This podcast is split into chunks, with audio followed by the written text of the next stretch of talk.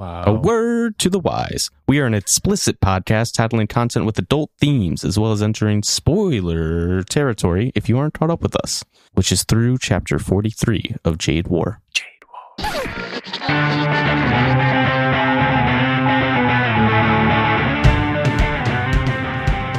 Hey there, this is Cross. And I'm PJ. And I'm Ben. I'm Aaron. Hey. And I am Thomas. And we are Words and Whiskey, a podcast for veteran and novice readers alike. We tackle fiction novels and love to talk about what we're drinking. You should think of us as your intoxicating weekly book club. Hey, hey Aaron, how are you? Great. Just got back from Jazz Fest Woohoo! Nice. in New Orleans. That's not how, How they talk. that? Exhaust, exhausting. It was exhausting. you know, when you're 35, it's harder to recover from such This debauchery. I saw But some like it was 3:30 a.m. stories. and, Yes. You know, it was great. I want everyone to know that I would not stay up that late ever, except for my husband. Like, will not leave the bar, so I just have to stay and make sure he doesn't die. It's very the nice. of spirit you. of jazz took you. And the the jam, you'll you're watching a jam band. They go in at 1.30. By the time they end, it's four a.m. and you're like, "Well, where'd all the time go?" It's like Well- being in a casino. You don't know what time it is. Want to go Mm. get breakfast? Yeah, we had a sketchy Uber situation where I brought my New York out and screamed at him and told us to let us out of the car. Wow. So Hmm. He wouldn't let you leave? I was like, I'm gonna fucking kill you. so he finally pulled over. Wow. Yeah. He was looping around in circles, or what was he? he was like either on opioids or falling asleep or something. He like ran a red light and swerving. so I just Mm. started like screaming. Just not a safe driver. I'm like, I am Gotcha. drunk and Yeah. I could drive way better than yeah, why don't you pull over? Let me drive. So we got out in like a dark alleyway in New Orleans. I was like, well, now we're probably gonna get murdered, but at least we're not getting in a car crash. I mean, improvement. Glad you made it safe to the show. Would have been Thank a really dour note to start on. With, And I'm we, dead. Uh, Aaron's in the hospital. in memoriam. In the hospital all with I want murder to say wounds. is, even even if you're drunk, pay attention. Mhm. True. Always Very be true. aware. He- head on a swivel, especially when you're in a strange city. That's true. Be safe out there, kids. Don't do drugs. Good call. Today is our sixth episode. We're going to be chatting about chapters 37 through 43. But before we do that, Ben, you've got our featured cocktail. Mm, I do. Talk us through.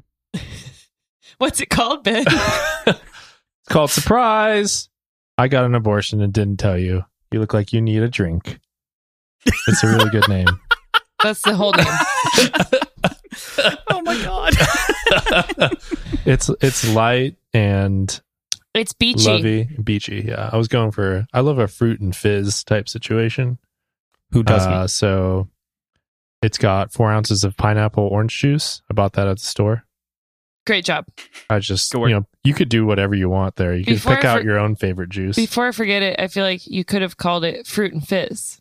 That's true, but I think my name is better. Okay. it's got two ounces of vodka in it, and then it's got some lime juice. There's an orange slice in there, and then it's over ice. I just kind of stirred it around and uh, topped it off with some club fizz soda for the fizz portion, which is it's lovely. It's very nice. I made it up. Refreshing. that orange slice Nice. is going to go so hard once you eat it. Let me it's gonna be remind you, it's called Surprise I Got an Abortion and Didn't Tell You You Look Like You Need a Drink. More like surprise! I got an abortion. Didn't tell you. You look like you need a drink. I see. Kind of It's like all in the peters inflection. at the end, too, in a great way. I'm imagining this on Thomas's card, and it's going to be a monster to get it to fit. I got it. I already we already workshopped it and it came to me and it's brilliant and I will not be taking notes. Nice. We Nice. can't move on either without talking about Thomas's new fade. Sick fade, bro. No, thank you. Mhm. To do the new, you know, fresh cut, like Jayson Tatum said, when I did a fresh cut, I feel like I'm top five. So let's have a good one. 10 out of 5. Perfect. 10 out of 5. Awesome. Thank you, Aaron. With that, PJ, what are you? Well, I have a few things to talk about right now. First of all, does anybody have a shot in front of them? I, I did. No. I fully poured one. Okay. Well, I'm going to do that Cheers. with Crossland then. Clink. Yeah. Vodka. Blinky. Drinking, I, I made a spicy pineapple margarita. And Yum. back half beer Mhm. is Marius Dankster, triple IPA from Dankster? Marius Dankster. That's uh, fire. Great Notion. That's just good wordplay. It's got an old dude with a large beard on a flower bus. Aw, he's cute. So it's pretty. Psychedelic. Very psychedelic. Crossland, what are you drinking? I, because I'm the one who was rushing around and made us a little bit late, I didn't have time to make a cocktail. So I'm having a kitten biscuit from Wilmington Brewing Company. I'll probably have a second one in the back. Meow. So, Meow. meow. It's delicious. It's a, it's a, I forget, this is the double because Lion Cake is the triple. Yeah. Triple Yeah. beer. So IPA. Yeah. Mm, Mm-hmm. Thick. Yes. Yes. Dick. Thomas, that leaves you. What are you having? I, as I think everybody knows, I'm a whiskey guy. Love a whiskey. I recently purchased my first rye whiskey.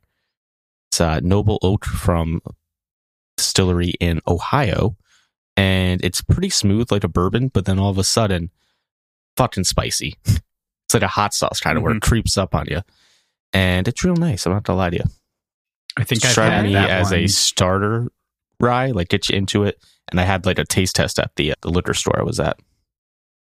Mhm. Nice. It's good. I think I've had that one on this show before. It's really, really nice. Oh, nice. Yeah, it's it's weird because like at first you're like, oh, this is bourbon, and then all of a sudden it's like, oh no, this is Yeah. not bourbon. It's herby. It's spicy. It's got the yeah. I love rye. I I, I prefer rye cocktails generally, but you each their own. Feel like sipping it. Here's Uh, the thing, I- you know, I- cutting right. season, beach season coming up. Can't be having all these fruity cocktails, all this extra sugar, extra carbonation, extra carbs in the drinks. Going lean. Alternatively, you could just work out for three hours a day, like I've been lately. Some of us have real Uh, jobs. Those are options. I do have a real job. I know, but I got, to, I got to get my dates in when I can. yeah, all right, all right, fair enough, fair point. Cool. Before we talk about the chapters, how do you guys feel about this week? This week is it's it's a week. It's the weakest of weeks. It, We it took a felt like a transition week for the most part. Looked like we, yeah, felt like we caught our breath after Some like movement, some some restorative yoga type situation. Yeah. I just felt relieved that Bero was actually dead. Or seemingly we- actually dead. How do we know? I don't know about that. We were talking to Miles Mood was about it, and he's he said like that it seemed kind of like how Lan went out. Like it wasn't necessarily definitive until we, you know, got the funeral. That was a good point. Uh, it was for like, those oh, I'm uninitiated, drifting plug. away. Sorry, for those uninitiated, who is Miles? Miles, our best friend. He's a wonderful artist who drew a bunch of stuff for our podcast, Red Rising Characters. Howlerpod And he's also drawn some great art for for this podcast. He drew and other books as well. Hilo. That was really cool. Miles is Mhm. awesome. M. Bensky design. uh, M. Bensky or Miles Bensky on Instagram. M. Bensky, I believe. Yeah, it's it's M Bensky Designs. It'll also be in the links down below. It has been over the last couple of episodes that we've mentioned him, so you can. He Always also find helped him on the Red there. Rising board game too. We're like totally Yeah. obsessed with him. Yeah, he did some cards and designs for the Red Rising board game. he's the, he's basically the man. He's also a scientist. Fucking So, and a really good The time. man. Mhm. Hey Miles. hey, Miles. Hey Miles, you're listening to this right now. We all love you. We We're not obsessed with you. Shut up. You're obsessed with us. Yeah, what do you mean? Gosh. All right. But overall, we felt good. We felt good about this week. Part of the part of the breakdown rationale was like we had talked about schemes. This is all schemes, lots of schemes, lots of unfolding of things. It is definitely a breath, though, compared to sort of the claustrophobia of last week. Mm-hmm. This all feels like it's a lot of setup for the end of the book and maybe the next book as well. Cool. Table setting. Also, Yeah. I felt bad for Mudt. Not really. They could have just shot him in the face. Oh, he's fine. Chiefs get it bad, man. We're we're definitely going to talk about that. And with that, let's get into our chapters. And PJ, it's going to take some cracker jack timing. Oh yeah. What the fuck does that mean? What? I, don't, I don't understand. All right. Chapter 37 Threat and Schemes. I think it's threats and schemes. I think I typed that wrong. Chapter 37 Threats and Schemes. Maik Kehn opens a shipping crate containing a dismembered rat inside sent from Zapunyo. Hilo and Ken make some schemes undermining some of the successor families within the mountain. Meanwhile, Maro is accosted by a half Shotarian thug asking for a meetup to be for a meeting to be set up with the Kauls due to his connection to Shae. Obviously, this rat that's dismembered isn't like a, a little tiny animal, but it's a white rat. It is a full body separated into many tiny pieces. including Um, the penis. Mhm. The cock, as it were. Yeah. yes. I feel like specifically Hibby. They are doing an okay job of recognizing that Zapunyo is like accelerating things and becoming a threat, but then other things happen and they just keep not dealing with it. like they're I feel like they're just letting Zapunyo fester for a little while and like I think that's a mistake. I think they're I think they're spread pretty thin though. They're true. doing what they can. that's true. And they in the end of the book they ca- explain why you know Hilo they can't go to uh, where's Zapunyo live? Uwiwa. Tipa Swiga in the Uwiwa. Yeah. Yeah, because of him killing all the cops, so he can't take care of Zapunyo because he can't get over there. Yeah. It was a bad deal. One Insulated. problem at a time. Too many problems. I got 99 problems, but Zapunyo is definitely the biggest one. Hit me. Or or at the very least, like the second biggest one behind Ayt. You know, we'll we'll give Ayt the credit she deserves. But Zapunyo is definitely festering. Um, there's a little quote here too that I, I really appreciated, and it's it's just a small thing. This chapter again focuses predominantly from Maik Kehn's perspective until we flip into Maro's for the first time. But the quote: Zapunyo has plenty of dirty money and cheap lives, but if he can't get Jade out of Kekon and move it to buyers, he doesn't have a business. And the dirty money and cheap lives, I don't know what it was about that, but in particular, just hit me right that like he's he'll expend whatever it takes to get what he wants. Yep. Mhm. Fucking Jade Thieves, man. No aisho. Correct. Good work. No, no respect for aisho whatsoever. Not beholden to it in the first place, but I don't think he'd be respectful of it even if he was. It's fair. He seems to have some sort of sense of like a code, maybe, but it's his own code predominantly. Can you explain that? So Can you can you what it what I mean is that he operates on his own. Like, okay, so think about I my brain immediately went after I said it to like the lawful system in D and D, right? Mhm. So like he has a code, I- but it is his own. I understand what you mean there, but what are you where are you getting that idea from? Because I don't think I've seen him do anything that isn't entirely self-serving. I think, well, it is in the end all self serving, right? But that doesn't mean that it's not like his code isn't to serve himself, but he does so within reason to also support the community where he can. Like he's building up the nation as sort of a rival clan in Tipa Swiga on the whole. Okay. Are you But- a Zapunyo sympathizer? Not at all. Not at all for the record. Seems I was like more it. or less saying that like he he uh, he has he has some He's a good propagandist. We give him that. right. Right. The other side of this that we get into with Maik Kehn is the strategic moves that Hilo is making in the what is it, Poor Man's Row, the gambling houses to push out the prostitution and to also advertise mountain businesses to move the problematic business of the Espenians over to them. Of course, this is also moves against the the family of Ayt Mada and the inheritors eventually, perhaps. What do you think of, of all of those moves and schemes? I thought it was quite clever. Jurassic Park clever girl type situation. It's kind of an Clever outflanking. Girl. Uh, yeah, that was good. I thought it was good. This was something where I was like, oh, that's that's impressive. Get those Espenian foreigners out of our So we don't have to deal with them anymore. whorehouses. Yeah. Yeah, a dollar isn't a dollar. I mean, they they're still like redirecting them to brothels, and they do have brothels, but it's like the street pimps that were on the road, right? Were the big ones that they moved away. Hey man, sex work Yeah. is work. What are you saying? No, I well, but not all of it's clan work. You know what I mean? Yeah. Yeah. Who's paying the clan? Probably not the pimps. Mm-hmm. Yeah. What do we think about that strategic setup to undermine the Koben family, as it were, as well? The the dumb broads. Was that right. don't don't kill the kid or the mom, but kill the uncle? That is ultimately one of the decisions that's made here as well. Is like kill one of them, whispering one of their names. I thought it was funny just how like blase that whole conversation was. Make it look like an It's very casual And murder you don't- conversation. You don't have to make sure he's dead, but it'd be nice if he was. Does this count as a whispered name because they're explicitly going not the Greenbone route and trying not to like be tied to it? Still No, I, counts. I think that it's still a whispered name, and they do say whisper one of their names. And I, if if we compare the comparison inside of this book is when Bero and Mudt are almost hired to kill someone, right? They're not green bones, or when like the job with Lan, etc. Right. That although that wasn't a whispered name, but the job that they turned down. it was it, that was a whispered name. That was Yeah. Yep. PJ, are you thinking so. of like the difference when they come down from the mountain, maybe, and how it's like more overtly uh, violent?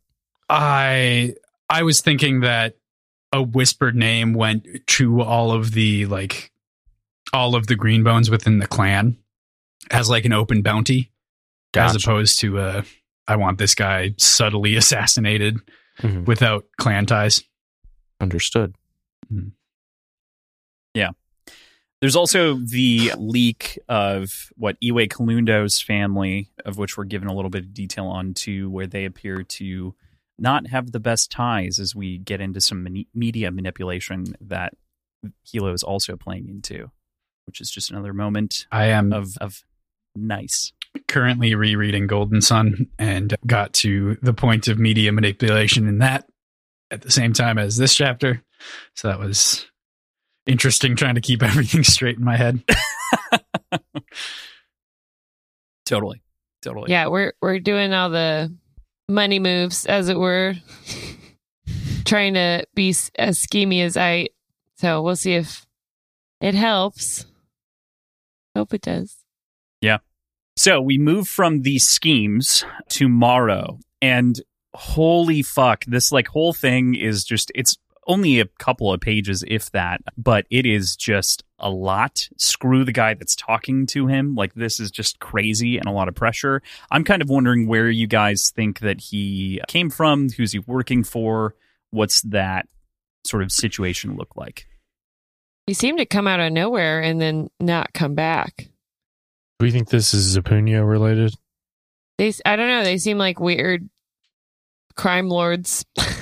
This would be my guess. I would. My guess is that he's Zapunyo related, but I pictured this guy looking like the sunglasses guy from The Matrix, Mm, sunglasses the guy. main evil guy, Oh, a lot of them wear sunglasses. Yeah, I was about. That's Yeah. what I was going to. the guy Agent most Smith. Yeah. Agent Smith. oh, I was imagining a more gangstery type guy. I, I picture him like skinny and older, Gotcha. and with like slicked back, you know, not full head of gnarled hair. knuckles as well. Like he's he's he's a little war torn. Is kind of the way that he's described. I think too. Uh, And there's Shotarian. It seems like or yeah, connected to Mhm. And people. that that was so heavy-handed, and I don't know if that was just the guy trying to like make a statement about Maro's like Shotarian side of him. Did Ayt Mada have ties to the Shatarians right now, or is it just the Ygutan and Yuiwan? Predominantly that. Okay. It's because of. I, there's a lot of distance between Shotar and Kekon because of the occupation. Right. So that's not something that I would likely associate with. And he explicitly, I mean, he's a gangster, so we can't take his, you know, word at face value. But he does say he's not connected to the mountain, right? Yeah. And I, I don't know why, but I felt like I trusted that for some for some reason. So it seems to me like he's either connected to Zapunyo or he's connected to a entirely new group that we're going to meet here at some point. Everyone wants some jade, And an introduction to Shae, right? So Right. or the Kauls to Shae The Kauls, specifically. yeah. I think it's to the Kaul. You know, the Kaul Yeah. family. We would like to set up a mm-hmm. meeting. So yeah. Weird to go Yeah. through him they seem to know pretty Yeah. pretty decently what's going Very on. weird. Can't they like if they know so much? Can they like? All this just call it struck me as like, where the fuck did this come from? it does seem weird. There's also like the comment that he throws off offhandedly of like, "Are you still fucking Shae?" or whatever. Something Mhm. similar to that. It's just like, whoa, dude! Like coming on so strong. Like PJ said, have very heavy Kaul woman, yeah. Very little tact. I mean, that makes sense. So they're dealing with a pretty boy professor. Play up the Yeah, he gangster came bits. Strong, strong, arm in him. As sort of a final note here, any thoughts on what Maro should do? Any thoughts on what he will do? Hmm. Probably the wrong thing. Whatever Well, it is. he he said fuck off, so that was good. So I think I Right. think the next step is they're gonna like torture him or something. Yeah, he's gonna get himself in trouble, and he's gonna need to be saved, like the little damsel in distress that he is. I think what he will do is entirely put it out of his mind. And I think what he should do is just tell Shae what happened and let them run with it from there. Like, I, I Yeah, think that's the only real course of action that keeps him safe. Yeah, it's weird. In that last chapter with him, at first I was like, "Who's who does he want Hilo to meet with?" And then I was like, "Oh, it's not the That doesn't seem correct. it's not the gangster guy." So I was like, "Why didn't he tell her?" Do you think that it's a it's a front? But he was already seemed like he's really involved with that. So I don't know. No, that yeah, seems he like just gets charity back at the beginning of this from the Four Virtues Yeah. international thing. So But also like Maro, read the room. there's a lot of that. A lot of that this week. there's a lot of read the room going on. Cool. All right. Moving into chapter 38 Not the Real Thing.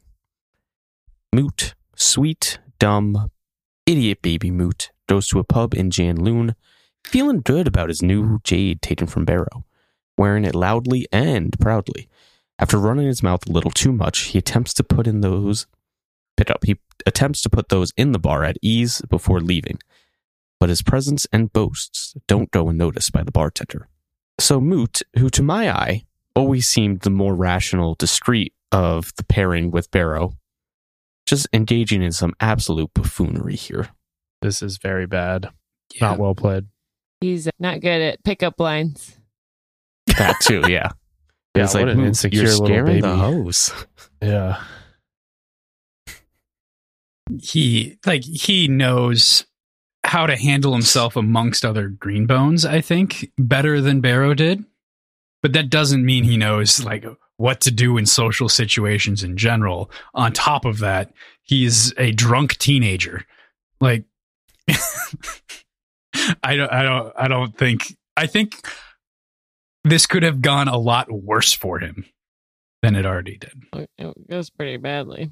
it does. That's true. But like he could have gotten his face smashed in right here. That probably would have been But better though. the who was the guy they were working for? He ar- had already said like you're showing off too much jade. Then you, they're just showing Yeah, off, the more. horn of the mountain. and it's like you're too young to have that much jade. So clearly you stole it. Yeah, this is just so dumb. Mm-hmm. I mean, he gets what he deserves. I feel like you're being that freaking dumb in this type of society. You're Oh. gonna I won't be surprised if Bero shows back up. you're gonna be in yeah. You're gonna be buried alive. And I'm not gonna feel sorry for you. Well, I thought you were talking metaphorically, and then obviously I remember what happens later, and it's like, yeah, okay. metaphorically buried alive? No, no, no, literally. No, no, Okay, no. got it, got it, got it. Cool, cool, cool. It's like uh, like hiding or like like parking a stolen supercar in front of your house without leaving town. yeah. just so bad. There is an interesting tidbit here though where even despite his obvious youth and you know the very very very high likelihood that this means it was stolen his insane amount of jade does earn him respect initially where the bartender looks at him and is like this is a fucking kid and he's like i guess i'll just give him a beer he must be a green bone if he's rocking this much jade And shrimp. and tr- battered shrimp. Yep, of course. And then the super drunk girl thinks he's a fist at first, but her friends are like, "Nah, nah, nah, nah." Couldn't be. All right, through that. You know what they say about guys that wear a lot of jade? Small dicks. Small dick. Tiny micro penis. Also, maybe under 18. Definitely under 18. Child. Drunk child. So what yeah, do we think about? just a- oh, sorry, Ben, you go. no, you're fine. I was just adding. I was just adding that this was just all around such a horrible idea on Mudt's part. Shouldn't even gone there. So I have a question, I guess, based on that assessment, and then also, you know, he has these ruminations on poisoning Bero and his guilt over that. Do we think maybe this like public display of his jade and the recklessness tied to that is in some way tied to his guilt over Bero?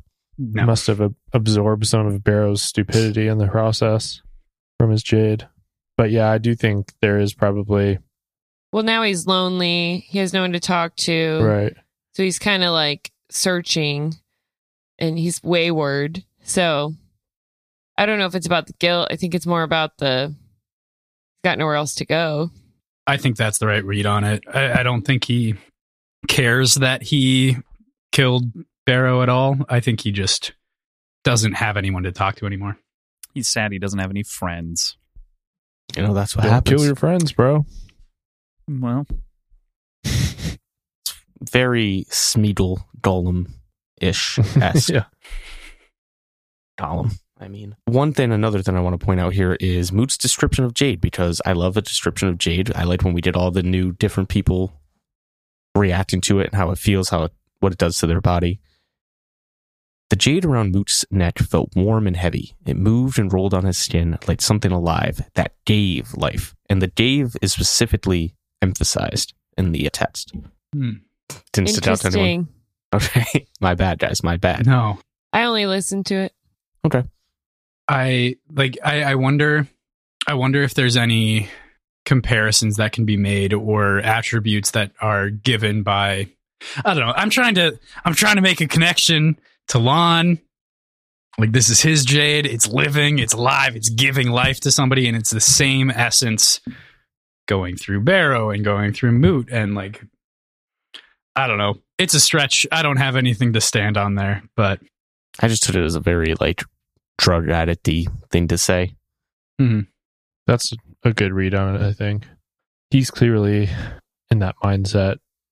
I don't know. He he feels it in a way that like Jade and he I mean Hilo and Shay don't really describe Jade that way.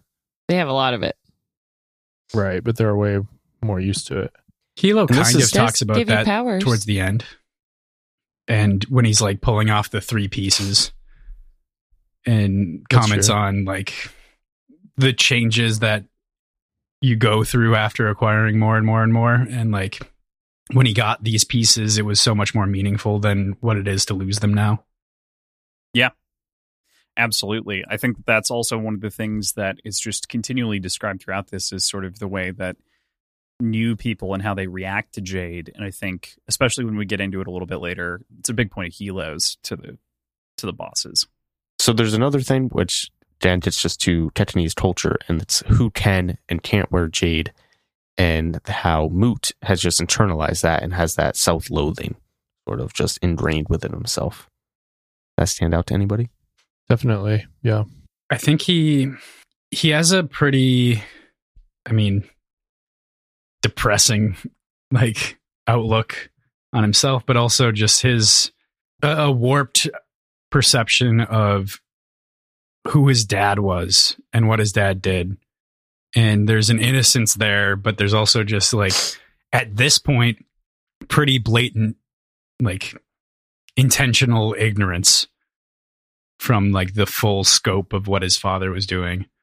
And maybe that's gnawing at him a little bit is like he has to realize what his dad was doing. He wasn't just a shop owner that got killed by the Maiks. He was absolutely interfering in clan business and just constantly lying to himself to like make it seem righteous this like vengeance that he has. I don't know.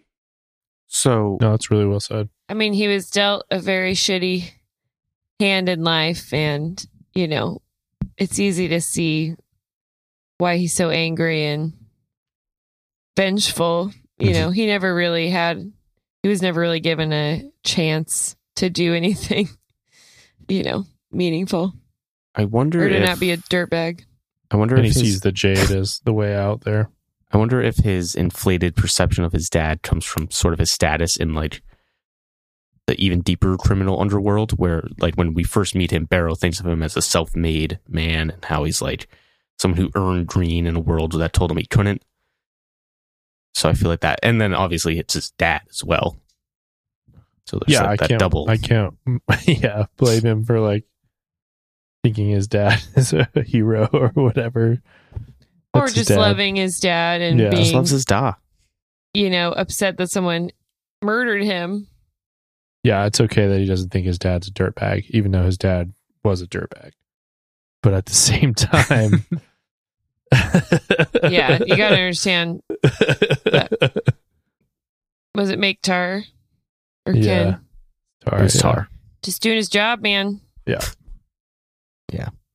I mean, you fuck around in that world. You fuck around, you find out. Yeah, you're gonna find out at some point. And they both, all the moots found out. he got got. Uh, That's that's part of the game that he's playing. So I think that I understand why he's mad about that. But and it's not necessarily a fair game, but like that's the game that he decided to play. So, and he's also like young and naive enough to have not realized you know to like have time and to take a moment and to like sit back and be like okay what actually was my dad Yeah. lincoln said he's just consumed because he's a child on the on the concept and by the concept of revenge Sees himself as sucks to suck Inigo Montoya, but I don't think that quite the works here. He is shittiest not. Inigo Montoya you've ever Did you know Mandy Patinkin went to KU Oh, really? did not new. and he went? He was there when my dad was there. Wow. Mm. Nice. So Is he Were they aware friends? now? no, Mandy Patinkin was, i was gonna make that joke older than my dad, and my dad remembers him being like the star in all the plays. Of course, of course. you killed my father. Prepare to die. to die love that All right. all right So Go ahead. there's the final, you know, Mudt damns himself here with his bride about after getting set off by the mention of, Are you a tall? And he's like, You know where I got my jade? Fucking off of Tallon's corpse. Everyone freaks out. Where did you guys think this was going when it happened? Obviously, you know, we know where this ends and how it ends for our guy Mudt, but is that where Oh, I- initially, immediately, you were like, Guy's screwed? I I thought he was dead. Yeah. Yeah, I thought the bartender was calling the Kauls. Even before the end of the chapter, when it's like the bartender went off and called, like that point, you really know. But even when he said it, I was like, oh no, that's nope, nope, nope, nope, nope. You cannot be doing that. I was thinking though, if this really is the end for Bero and Mute, Mute, Moot. Mute, it made it made me think like, why did Fonda spend so much time with these ass fuckers if they're just gonna die like the weeds they are Hmm. with a little raid, weed killer.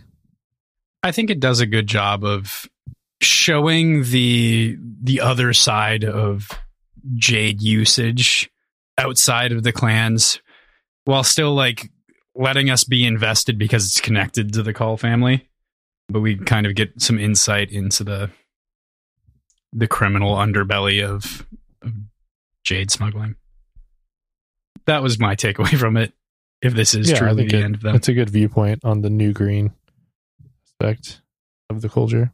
And I still think Bero's coming back. Yeah, now Mudt's that not Mudt's- dead yet either I know. I'm like, is Maro gonna save?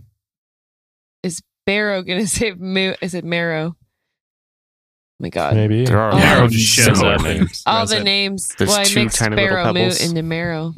Mudt wouldn't deserve it. Maybe he was to kill him himself. Could Maybe. be. Seems like just the kind of revenge that Bero would want to get, especially from the grave.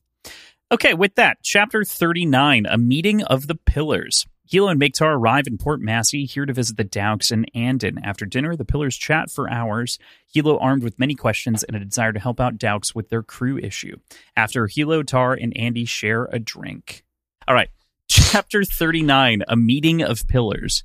Hilo and Maik Tar arrive in Port Massy, here to visit the Dauks and Anden. After dinner, the pillars chat for hours. Hilo, armed with many questions and a desire to help out the Dauks with their issue with the cruise.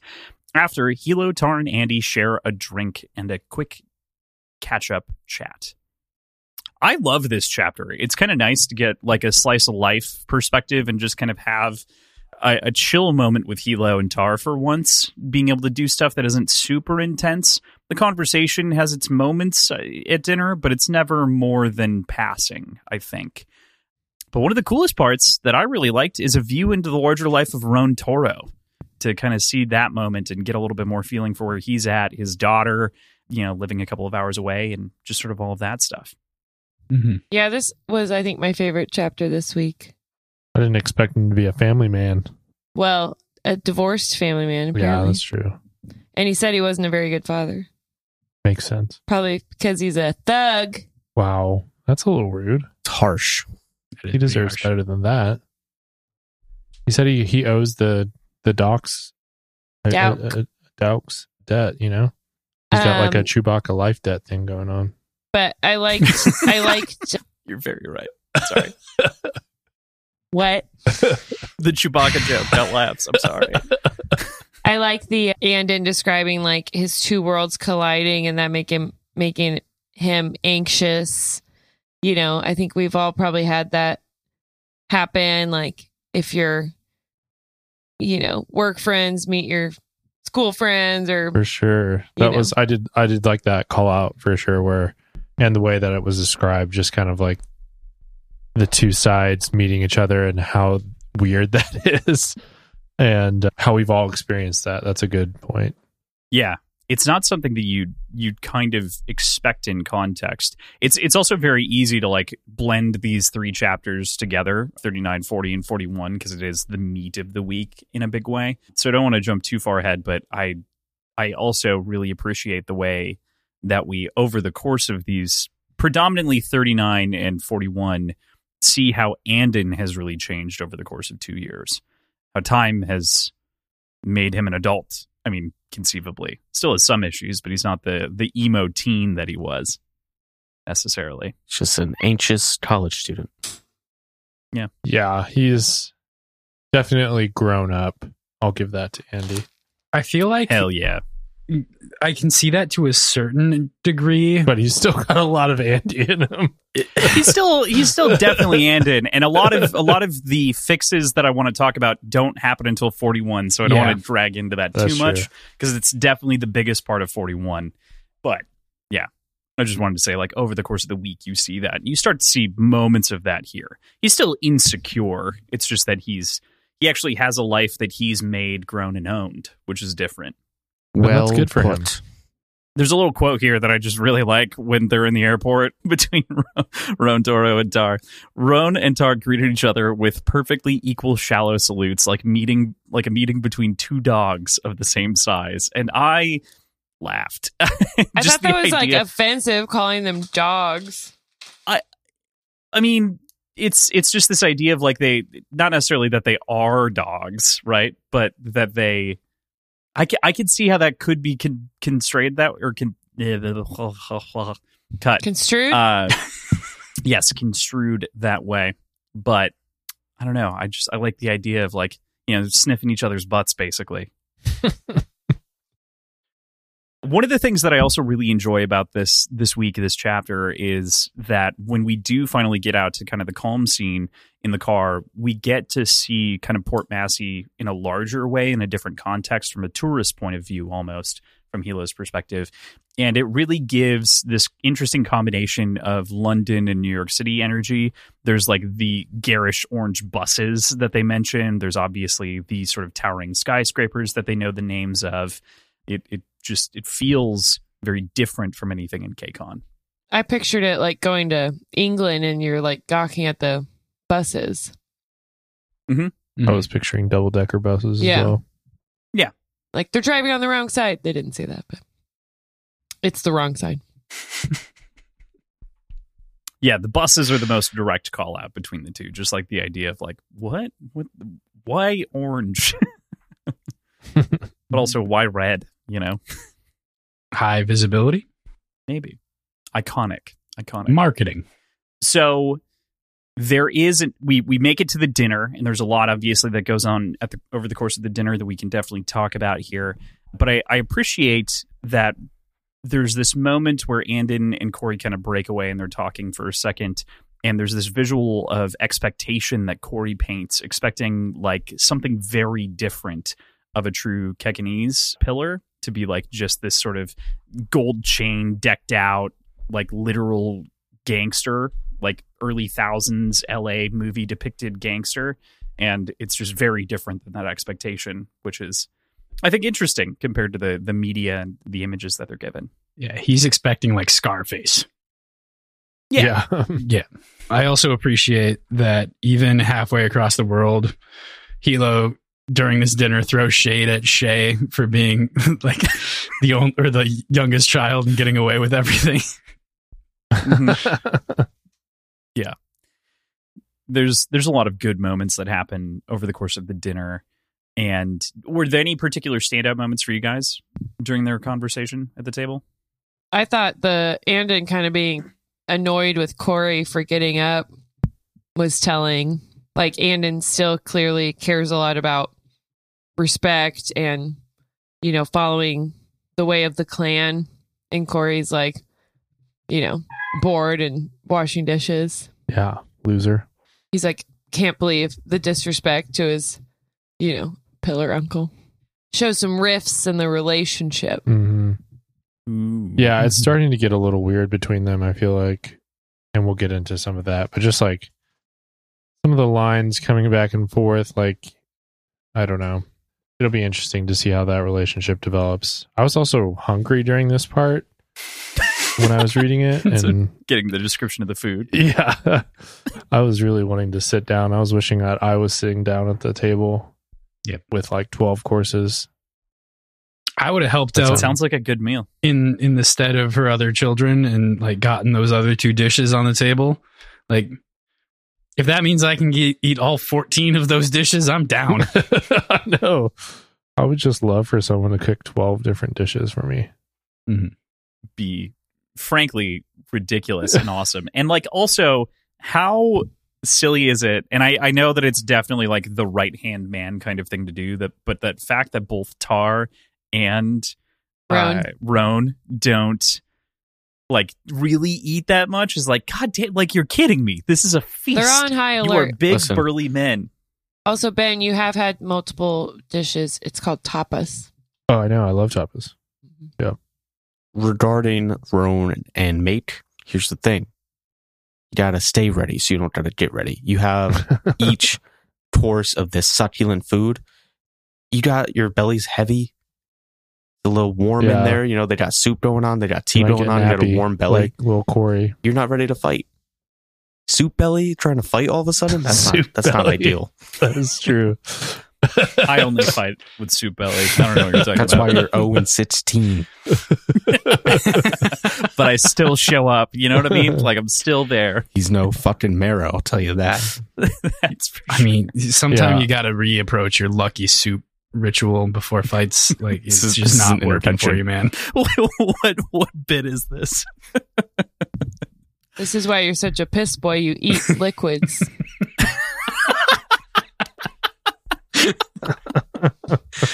My God. All right, we've we've fully shifted. I love it. The the conversation does shift in a moment to the children, of course. PJ brought up earlier the comparisons. I, I appreciate just from from a perspective with Hilo the way that he brings up the fact that he has two sons, even though obviously we learned a little bit later that he he requires Niko to call him uncle so that he makes sure that he remembers his father, and just that that sort of like subtle delineation I think is is really well done throughout throughout the chapters this week. I have a hard time getting sentimental about kidnapping, but and murder. Yeah. it was. Here's the deal. It Sweet, already I happened. guess. We can't do anything about it. Here's the other deal. Erroneous. Erroneous on both points. I was. Uh, am I wrong in in the assessment that like Anden already Anden already knew about this, but we didn't see him learn about this? I was really expecting No, like he, he He got a letter. Oh, he did get a He letter. He didn't know from about He the had Shannon. murder. photos also. It was pretty He, quick. he does but, not yeah. know about the murder. Okay. Yeah. It's okay, like they died, so we picked him up. It's like a house fire or something. Yeah, Shit. Gotcha. I missed that because I, I think this It could have been mentioned pretty quickly. kind of a fun like. He's three years old. I've been here for two years. What? What? Amen. Never mind. Forgot about the letter. Yeah. That's, also, that's the, nobody's uh, like, intro. what happened? Do we do we need to like read a news article about that or like? I think when your family's full of killers, you don't ask a lot of questions. Uh, that's just Seems like the don't know. important people know, and the rest are like, yeah, Hmm. that sucks. Well, whatever. right. Yeah. Yeah, Oh, wow, Lan's kid is here. That's Yeah. crazy. Like the heir. he showed up. How fortunate that you found Lan's kid. Yeah, I was just Yeah. like, hmm. Is he in a gutter? Like where, where was he? That's pretty sweet. His family sent him back. Nice. I, I mean, this gets back. I we don't need to reopen the wound, but it gets back to the like Annie was shamed and like it's yeah. Yeah. She should have by by clan rules should have died before even giving birth. But yeah. Yeah, Niko's back where he belongs, if you ask me. Raised with I mean, green bones who doesn't mean care that it about got him. there the right way necessarily. But yeah, I, I understand. Necessarily. I'm, I'm just I'm I'm playing. I don't think I'm let's playing need the relitigate a cautious qualifier for that. Let's let's I'm relitigate just- I'm- it. Here, here's the thing. What's the worst thing you can do in Tayton? Is it steal? From Kill- Hilo's point of view, is she stealing a mothers. child? I ain't no thief. They don't Yeah, care but you- about killing mothers as much as thievery. Yeah, and like It's fairly true. violence on non-green people. Listen, sometimes you got to do what you got to do. And he did both of those things. I guess the the devil's advocate argument for that is that he sees he sees Niko as belonging to the Kaul family. So how can you steal something that belongs to you in the first place? Hmm. I meant Annie is stealing him. So Ah, it- the, there you the go. penalty for Okay. theft is death, and it doesn't matter if you're a greenbone or not. Mhm. If you steal, you get get Yeah. dead. Get cut, KK. Different cut. And are, are you right. arguing that she absconded with like Lan's sperm? Well, with his love, and it just so happened that she was pregnant. Can I, Anyway, PJ? Before I answer that, can I rewatch Legally Blonde and then I'll come back? we'll come back with an answer. Excellent. Love it. Anything else from the dinner? Anything else that we wanted to bring up about their conversation? There's obviously, I, I guess, the only other part of the conversation that I forgot to bring up is, and it predominantly is tackled in the next chapter, so we don't have to talk about it too much. But there's a conversation about wanting to talk with the bosses, and this really catches the kind of table off guard. Dauk doesn't think it's a good idea, explaining kind of the racism in the war and the police and kind of everything that's going on, and giving the the up and up from pillar to pillar in quotes, as we learn kind of later from Hilo's perspective. But Did you bring up which side of the table Anden sits at during the conversation? I didn't, but he sits on Hilo's side of the table, the Mhm. family side. And we I know also that like meant side. a lot to him, but I was like, where else would he have sat? Yeah. Yeah, I, He I didn't belong to also the thought that was weird as well. I it, I thought it was weird that it was a deal at all. Yeah. Like, of course he would sit I thought it was on the Kaul side. Mhm. I think the only reason that he may not have is I, I'm with I'm for sure with that explanation. I guess the the only sort of counterpoint to that to some degree is because he was effectively disowned and exiled. Like, do you belong to the family? And this is sort of a step in the direction of yes, yes, you do. I'll own you in public. and I guess this is private, but it's also public in its own way. and the fact that I believe Hilo decided the positioning of the of the seats, right? think so. Or had a say in it, whatever it is. Um, Facing the door, there there were a lot of small things. Yeah, But then the other thing that hasn't been mentioned is the little interaction in the kitchen between Corey and Anden. a little bit of waistband snapping. you know, good to see that they're still at it. I guess in the moment. Yeah, I mean, I definitely going to talk about at the at it more in uh, 41 for sure. Right. As the way that that chapter ends is fucking insane. I couldn't imagine like putting that down to page and being like, "Cool, good." what an intense way to end a chapter. But we'll get there. I was like, whoa. Yeah, I just feel like that's a normal Andy. part of life. Well, I mean, it is, but it, we'll, we'll talk about it. We'll talk about it when we get there. It's just, yeah, it's like it's treading the line of character, which is fun. It shows growth or change. uh, so we leave the Dauk household, of course, this being kind of an honorable dinner. They agree to try to set up the meeting with the bosses. They're following, and they head to the hotel, of which is mostly empty for Harvest Eve, the holiday that's happening, of course, that we also haven't talked about with Scare Jack, or I, I think that's his name, or something like that, who's out and about. Kind of seems like an interesting combination of holidays. They have Brandy at the bar. They Hilo and Andy have a second to catch up, and it seems like maybe there's some smoothed over wounded pride and feelings with time. That that's kind of healed that wound a little bit. And because they're having Brandy, everyone has to take a drink. Mm. Cheers. Huzzah. Not Hoji. Nope. For once. just I, I appreciated the the method of picking out the the drink. Like looked, Looked like the most expensive. expensive thing behind the or the fanciest thing behind the bar, so I went with it. Same. I've It's a done that. reasonable call. I've done that. Yeah. It's a good move. It tasted good. Mm-hmm. Got to buy based on labels alone sometimes.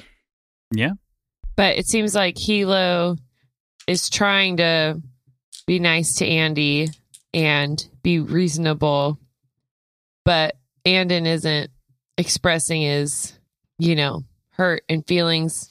He's kind of like waiting to see what Hilo says, and obviously we see how that goes in the future. Yeah.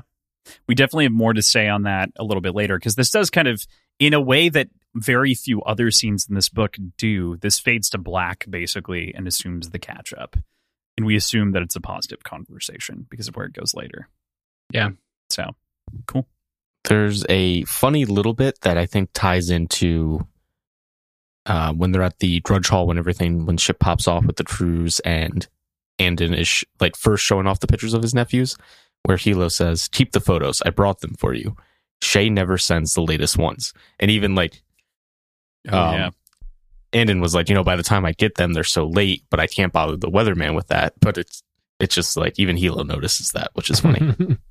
yeah it's it's a funny Shae's moment busy. to And it's just yeah.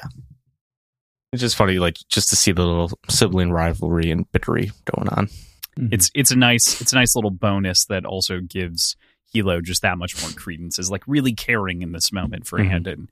And I think that that's the one thing that I, I want to highlight is that it feels like he has, at the very least, come to terms with a lot of this. But we have more to kind of talk about on the resolution of that in the chapter after the next. So Chapter 40 The Bosses. At Hilo's suggestion, Dauk Losun has Roan Turu set a meet with the three Betas bosses in Espenia. The chapter ends with Dauk, Roan, Hilo, and Tar driving and then arriving at this meet before shifting to Blaze the Bull Cromner's point of view.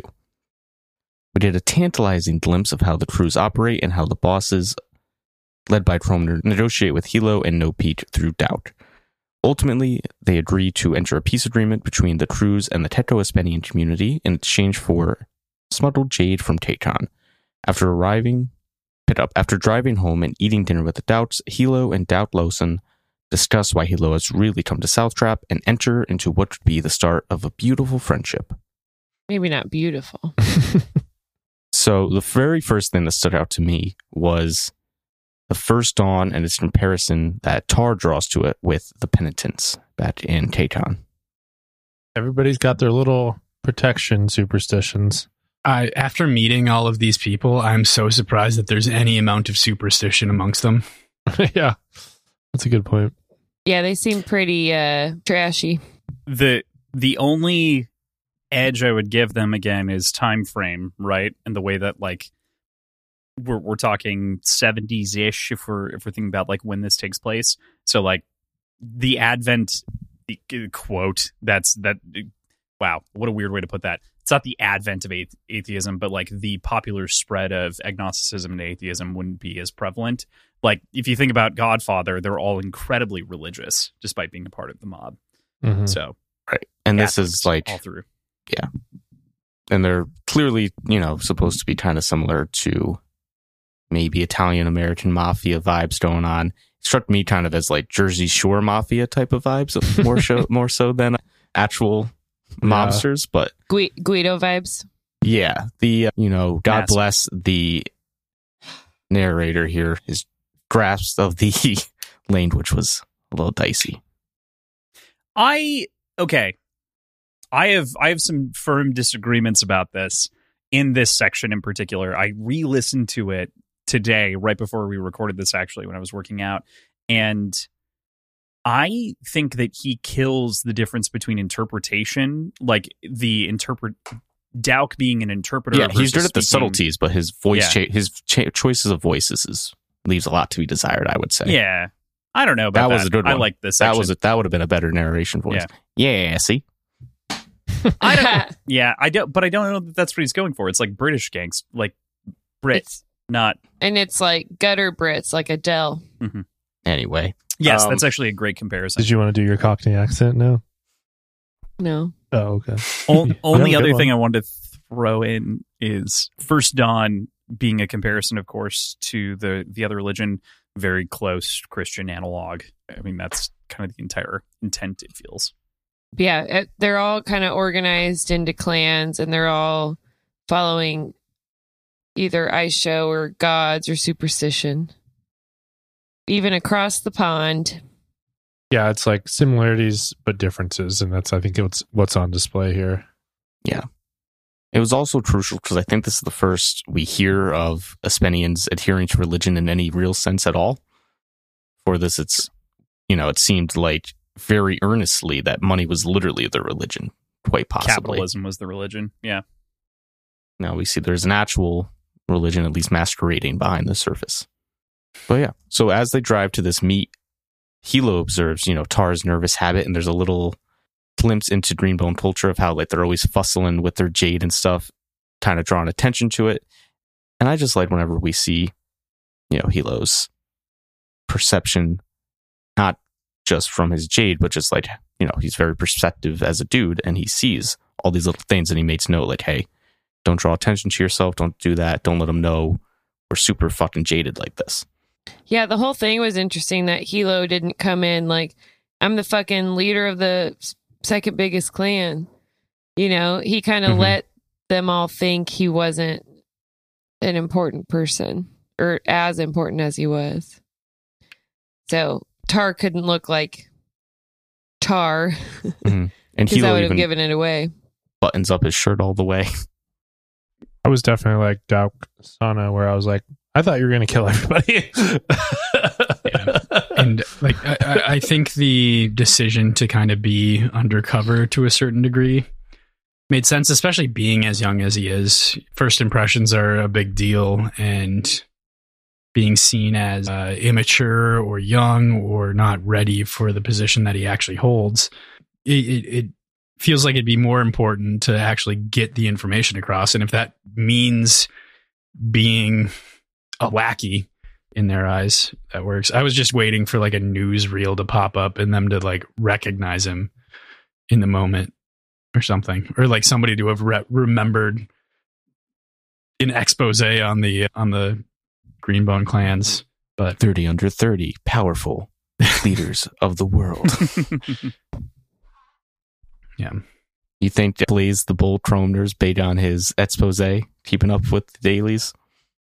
Super duper reading papers. Any international news? Maybe Skinny Reams. None of them. None of them. What did you guys think of Hilo's sort of like discomfort in high, like, and as you were touching on just now, obscuring his jade and kind of like hiding who he was to a degree? Even though, like, he remarks, like, you know, even though they're almost as low as Zapunyo, he felt uncomfortable hiding or being deceptive like this. I think My- it's I think it's more about like hiding his jade. He doesn't like like it is who he is. It's kind of like putting a mask on. You yeah, know? it's such a source of his power and status, and is such a big part of his everyday life. And just like he's the pillar, he rocks a ton of jade, and so to not show it off, that's just gotta. I think that's just kind of to me. That's kind of like that's where it was coming from. Where it just feels weird. Yeah. I, might not be like proud of that. my initial read on it right away was like oh, they have to hide it because it's not legal here. But then he explains that, like, at the border, they had to declare the amount that they had and they'll get checked and made sure they have the same amount going back. And, like, he's allowed to wear it here on a special, like, allowance. But my initial thought, I, did, I didn't think much of it because I assumed he- they were hiding it because hmm they couldn't legally wear it. That makes sense. Uh, what do you guys think of this switch to Blaze the Bull Cromner's point of view? And side note, just like, what a fucking name, Blaze Cromner, and then what a nickname. I thought it was weird in the moment Same. But I telling, agree. but yeah, it was awkward. I kind of thought I was like, oh, okay. Yeah, I was I was a little distracted. I was I think I was at the gym while I was listening to this chapter the first time and I missed the transition. I'm like, what the fuck is happening and mm. whose head am I in right now? So like subsequent read made more sense, but it was mm-hmm. one of those moments where I'm like, oh, that's kind of a weird transition. And then It's something I always have trouble with when you're not in first person.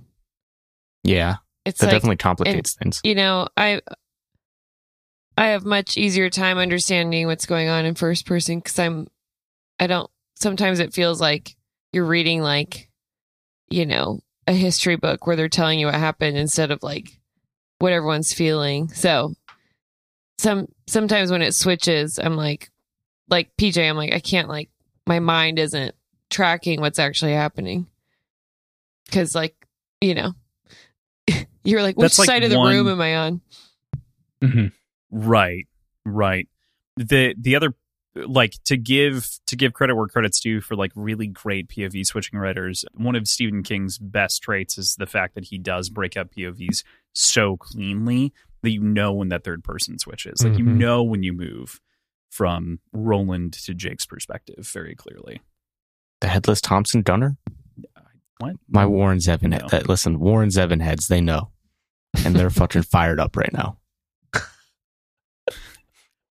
Every once in a while, Thomas, you just say things, and I'm like, that that string of words means so little to me that I don't know how to react.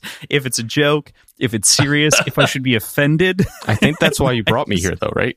I know it's great, but at same, like I've never. Cross. Every I once in a while, know. I just like, I never know what's going on. okay, well, at least we're on the same page. I know who Warren Zevon is. Okay, all right, Let's move on. tracking. Okay. There's just a fucking wacky cast of characters with the Espenian gangsters here. I did They're think like- got a all got- little bit of uh like it got a little caricature for me. Yeah. Hey, we're gangsters. Hey, see you. I got Yeah. a pinstripe soup on, And like and my guy's name is Skinny Reeves. yeah, skinny reams. And then the lady and I got the just like hat. And her husband's in jail. And her and she's husband's going in jail. between. Get my Yeah. cane. Yeah. I liked why- Anga. That's kind of why, it, to me, it felt more like Jersey Shore gangster than what I feel like it was supposed to be, like Mm. old school Italian gangster, because it was so cliched. Yeah, it It felt just kinda like a- um, yeah, as like well written as the Kaul family is, as like this gangster family with a lot of different layers. Like they very much were not written that way. this scene felt written by Quentin Tarantino to a certain degree. so I mean that made sense though because she gets a Yeah. lot of her inspiration from where Quentin gets his inspiration too. So yeah, for sure. that plays. I wouldn't say necessarily, and I'm not. I might be overstating the way you guys are reacting as well, but I wouldn't say it was poorly written. Oh no, I didn't Um, mean poorly. no. I just meant like I got wacky cast of outlaw characters all It coming together kinda- vibes. Yeah, it's probably because we're like we're so into the K Town world and like the established, like these gangsters are gangsters, but they have rules and Yeah, beliefs, and and then they got these fucking guys out of central casting. yeah, they came off as like caricature versus like fully realized character, but that's Mhm. the first time we're meeting them, and we're not getting a lot of characterization either. So and they're probably playing a part for the Kekonese that they're meeting with as well, and to Sure. Unbalance one another too. Right. Yeah there's there's also that internal struggle that's going on between the different groups as well which is kind of a, a fun thing to see from the side as sort of the deal comes to light too. That I think is great.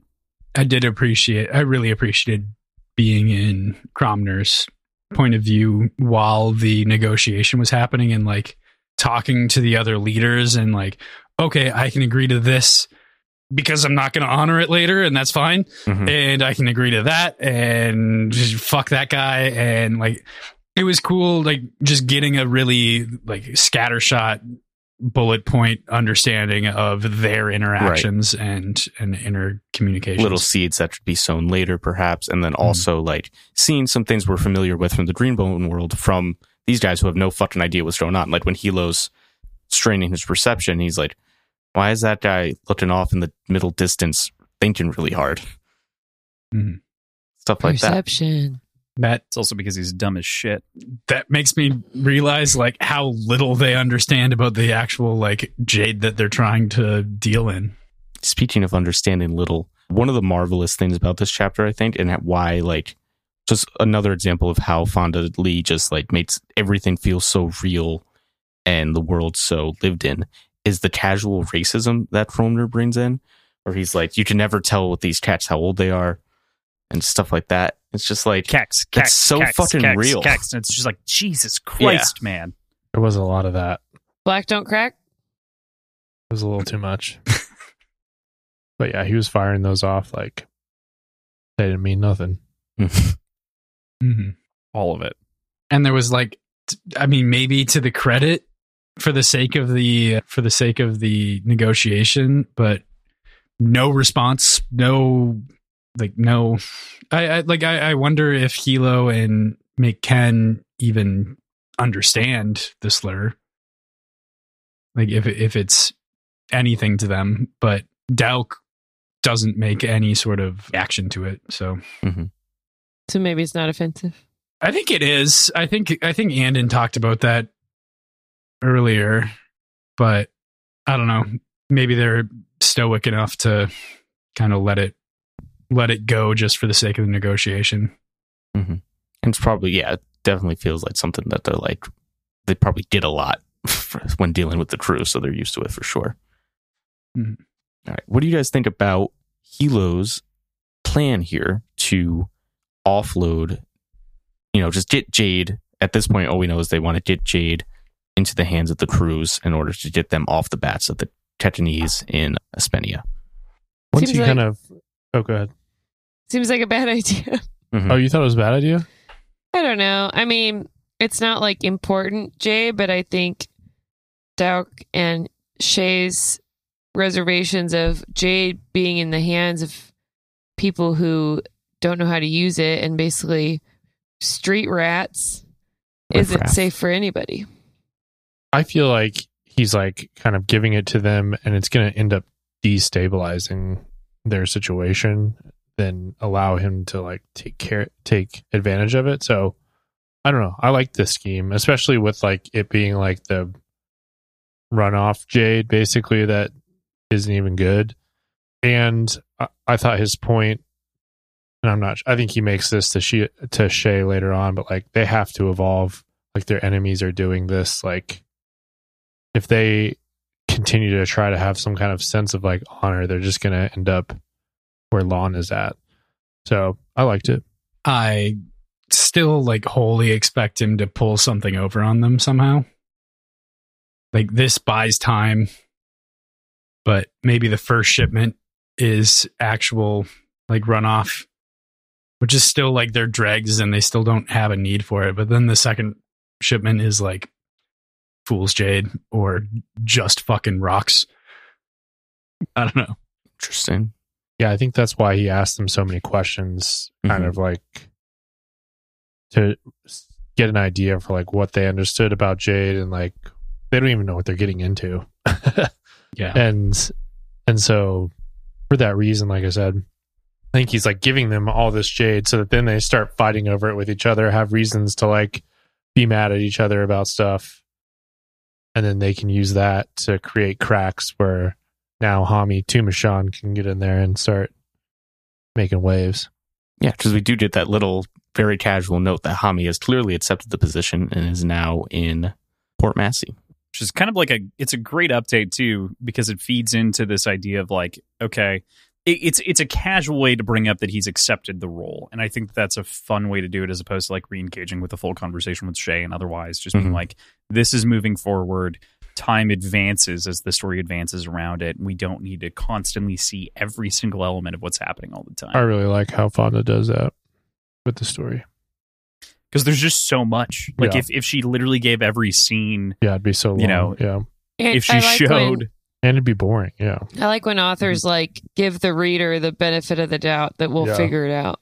hmm Unlike our boy Brandon. I was Yeah, ready true. for it. I was waiting for it. yeah, I Um, fucking like- remember Brandon. Stop telling me the same thing. Do you want a 150 page dissertation on how this weird thing works that no one cares about? Or cool. I gave it to you two, anyway. do you want to hear about the entire book one again at the beginning of book two? Sure, yeah. I didn't just read it. But we'll do it. We'll do it in 40 pages this time as opposed to 400. Yes. You know I love him. Just yeah, right, right, right. We all love him. Everyone loves him. I'm Jesus, man. Anyway, So this chapter ends with Hilo and Dauk's conversation about, you know, like, Hilo, why are you really here? What's going on? And then Hilo reveals some of his plans, some of his thinking. I like this new relationship. And why'd mm-hmm. you question if it's going to be a beautiful friendship, Aaron? You said that about the fucking gangsters. No, I meant Dauk and Hilo. It was in the gangster chapter. It's in the same chapter. It's the same chapter. I think you might It all have rolls misunderstood. together. It's okay. I specifically said Dauk and Losun. Dauk Maybe I Losun had wasn't discussed why fucking Hilo. listening, Thomas. Wow. Will you still comment? There we go. You fucking got her. the time to comment, Aaron. Maybe I Ben's was like, it's the first time it hasn't been me. maybe I was eating my sandwich. Okay. Fair enough. Let her That's eat. a good excuse. Yeah, never Um, gonna be mad at people for you eating. did have a long weekend. Yeah. Fine. It's beautiful. a bunch of jazz. Beautiful friendship. cabbage. Full of jazz. Yeah, Um, I'm wondering if Dauk, what's his name, Losun. Losun. Yeah. I'm wondering if he's up for this job. Hmm. I have He questions. seems like a sweet man, maybe a little too sweet. but he's got Rohn Toro, who seems like he's got the scruples. So maybe the Good two word. of them together, yeah, could uh, thank you, could figure it out. But I'm I'm- I'm, a little worried about him not being strong enough. I don't think it's even that. To for for me, it's not even so much about like their strength. It's it's the going from a loosely organized, like loosely organized, barely organized, quote unquote clan, to like a straight up clan in a country that isn't cool with it. Like I, I don't know if Hilo understands how much pressure he's putting on this guy. I might have a very good analogy, but it's based on a satire, so I don't know if this is actually good. Cross probably does. It feels kind of like a startup getting seed money, and then all of a sudden now we got real fucking rules. We got like you actually have to report what's going. Like you have a real job now. You have to like do all the things by the book, and there's like a real boss that you report to. And everything's a lot more real than it was before when you had a great idea and we're just kind of running loosey goosey. And if you do something wrong, you go to jail. Yeah, there's real consequences. yeah. it's not just, a, hey mom, need you need some help with rent this month. I think that's a great analogy, I agree. Yeah, Yeah. considering that I am in that sort of position. that's my entire life. I So- knew it. I knew it. I was basing it on literally what uh, I do. an HBO show that I will not name. No, Hmm, for, that- I'm going to rewatch all of it. By the way, Silicon Valley. Trace Such Thomas. no no names. We were so good about it. Why- we adhere to this rule for Thomas's sake, and I refuse. I respect that. Okay. All free ads. All right. Does Yeah. that round out? That rounds out chapter 40, I'd say. Cool. Shit All looks right. like an orange. Yeah. So good. With that, we get into chapter 41, green as fuck. Anden and Hilo head to a coffee shop before Hilo returns to Janloon. They talk about Anden's use to the clan, and Hilo lays out the plan for Anden to stay in Port Massy for now, to be No Peak's inside man here, and to help Hami establish the new weatherman's office. After a brief conversation about a future with Cory, they part ways. Anden then booty calls Cory from a payphone. I want to fuck. Golly. I wanna fuck. I was like, okay. Yeah, I was like, well, okay. It Uh, seemed like a weird thing to say in the moment. It did seem like a weird thing to say in the moment. This is all I want to talk about. Here's the thing. Like- Dude I is like, emotional. what? Skirt. I it was a big record scratch thing for me. It was like so un-Anden. Yes, I just did not. I'd have been so turned off by that. I've been like, No. that's not how that. That's not how you say that. Yeah, exactly. Like, hey, baby, you want to I mean, come been- put your hands in my pants again? They've been in a situation ship for like a year at this point. It seems like, right? So probably But pretty used even, to it. I mean, it was just he's like ups, clearly upset and like in a bad vibe situation. Oh, it's it's a bad fuck. No one's no one's saying it's that like this is a why? good time. Why would I still come pick you up? Yeah. but it's still like it's a I don't know. It's for a- him to just be uh, like, yeah. "Okay, I'll come get you." Like, okay, man, I'd be like, "Are you okay?" yeah. And it's just so un-Anden. Yeah, I don't know. That seems weird. Is it? Mhm. I, I want to get into that, but PJ, you look like you're biting at the mic.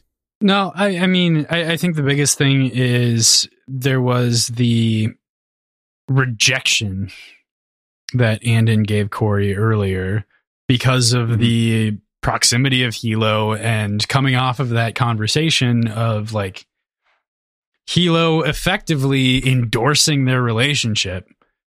And that has to be a lot of weight off of Anden's shoulders. I think he he understood already that Hilo didn't have a problem with homosexuality in general and like that that wasn't an issue but just to get a direct endorsement of that relationship gave some motivation to secure that relationship and That's fair. i think that's where he was coming from Hmm. whether or not he did it it well more. is completely different but i think that was his motivation I saw it more as like filling a hole by filling a hole. You know, which I'm not a fan of. Yeah. And You're not a fan of filling getting hole holes filled. No, that part's fine. I'm saying when you have a hole in your heart, I know. I know what you're saying. you shouldn't. I was trying to make a joke. that I think what he needed from his friend Cory was not a hole. It was. Friendship, It was. Yeah. concern. Are you okay? Yeah, I didn't see it at all as him being like, "Oh, now I can be with Cory." I saw it as like, I'm sad. "I'm sad. I want to feel better. Come yeah. fuck me." Yeah. No, the reason I know you're trying to push us back to the start of the chapter, but the reason I think it's so un-Anden is because he's not a forward guy at all. he's getting more forward and he does really like sex and they like sex with each other so i mean like i guess it's coming from i can kind of understand it but i did think it was just like dang if he's doing that then there's like clearly Maybe something spiraling. there's something going on with him like i don't know it's a, I- I it's think a that warning there's- sign there's a- for me Hmm, interesting. Okay. I I can understand like leaning into that as like a, a sign of change or or of of tumult to some degree. But I would I would say that on the other side of that too, it's it's also the sort of acceptance of like of who he is and finally being able to kind of chase the things that he wants, similar to what Thomas had said earlier. Like it's it's this it's this idea of like, okay, I'm accepted, okay, like I also it's this massive weight off of his shoulders of his place in the family to some degree. Like he feels, while not perfectly accepted, he feels like welcomed back in a big way. And that's a big deal to him because that is his only family. Hmm. So there's there's a lot of there's a lot of pent up something going on, and that's why I think it comes off so aggressively in the moment. i i'm glad that you guys have that perspective because i didn't really get that i saw it more as like he didn't get what he wanted in the moment Yeah, he was so upset when he Yeah. left. and I, I think he didn't vocalize himself fully, but yeah, yeah I think it's still wins, but not the win that he wanted. Yeah. So, so I, I think I'm going to amend my statement a little bit in hearing the conversation and reflecting on it. Less that their relationship is accepted and more that his his place in Espenia is more permanent now Oh, there's also that. and he doesn't have a like a clock on how long a relationship in this country could last. That's a great point too, because that is also a part of the perspective, right? Is that it's like, oh well, if I'm not leaving now, then we can stay. And also, there's the other side of it too. That Hilo, we're kind of working our way backwards through this chapter, which I guess I've just accepted. You um, have to. Hilo brings up, he brings up in the conversation that Hilo brings up that like he wouldn't fit, that there's no way that Cory would fit in Janloon. And so there's kind of and and really Anden internalizes that and thinks about that because it's this green as fuck city, right? And so in that same regard, it's like, oh well, if I want to be with Anden, this guy that I like, well then I have to be here. To be Also, here. I'm Yeah. literally being told to be here and I'm accepted back into the family. Cool. Okay. Like Yeah. there's there's a lot of that. I like that read. There's still an anxiety and and angst all over the Yeah. place inside of this as well. I don't But- I don't think he feels like he's been accepted back into the family. yeah, I don't. I think he leaves this upset and like he's being like reactionary. I don't Hmm. see him leaving this happy at all. That's where I like completely disagree. The the terms of his exile were two years, and that's been pulled out from under. And him. he's so upset about it. He wants to go home. Like he talks about, you know, the, the smells of Kekon and wanting to Mhm. hear his native language and like he does not want to stay here. Yeah. So now I'm going to hop back to the beginning of the chapter so that we can unwind that because I think that's the way that we get to that point, right? So they have the breakfast. You know, the Heons are handsomely rewarded for housing and taking care of Anden for the press. Two years, it's great. They get like a. Monetary. I know that it's like a, it's a great piece of artwork, but I just think of it about it as like here's some money and a poster. I don't, I don't know. it's just the way that it stands out in my brain. the three wolf Um, moon poster. I mean, it's Yeah. it's rolled, so that makes sense. Yeah. There's a poster in a tube, but there's there's that which i think is lovely of course they are finally kind of paid and they are the parents that i think Anden has always needed to some degree which is great the Heons. Mhm. They're Yeah, like they're grandma and grandpa. Yeah. Yeah, like a real grandma and grandpa not a shitty grandpa that calls you garbage and half-blooded and really powerful in his And jade like abilities half and worth goat, half else. tiger. Blah. Thank God he's dead. Anyway, I also I love the the little line that we get to about too dark to see green as a stand-in in some ways for grim dark and like this idea of like amoralistic media and sort of the the way that characters are painted and projected especially because we are literally reading something that fits directly into that genre in a lot of ways in which we are not following you know positive green like the heroes that we're following aren't actually heroes hmm in a big way, despite their own mentality about them. It's a nice, like, little meta note, I think, on the story. Yeah, that was dope. I can get a tattoo. Too dark to see green. Mm. Be pretty, be jade as fuck. Sick. Jade As fuck AF. tattoo. That's your tattoo. Uh, Jade AF. there, I I would do it. So, what do we think about Hilo and conversation? Hilo's conversation with Anden about his place, though, and winding to why we like are rewinding in this chapter from from the front to back.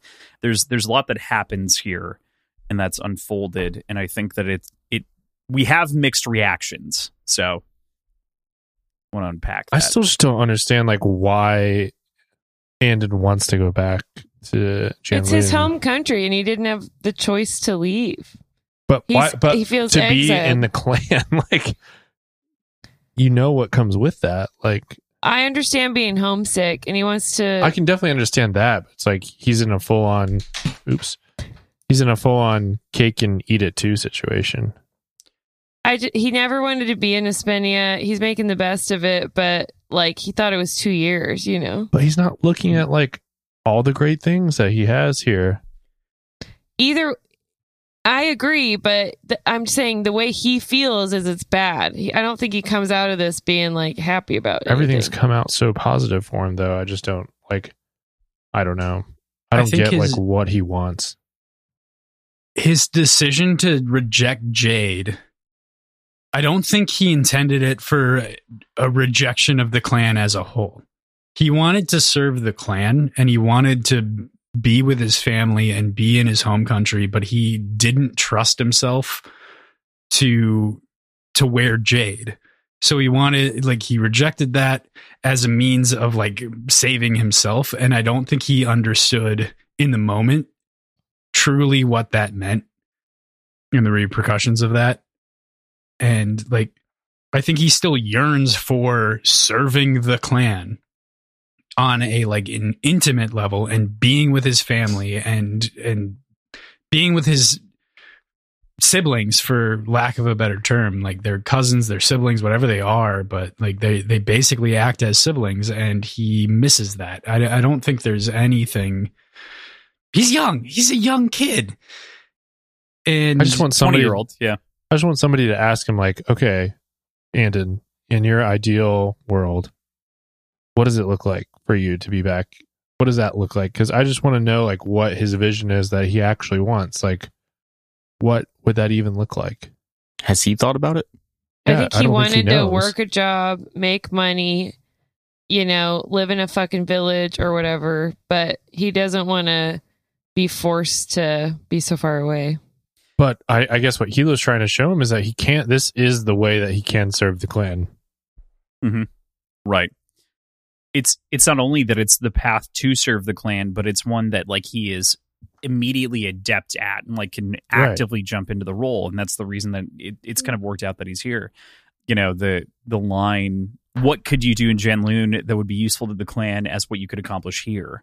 And he you know, Hilo throws back very coldly the tell me you'll put on Jade and I'll book you an airplane ticket tomorrow. But of course that isn't going to happen as as we know and it's Hilo tries to make it very clear that it's like it's this isn't about punishing you.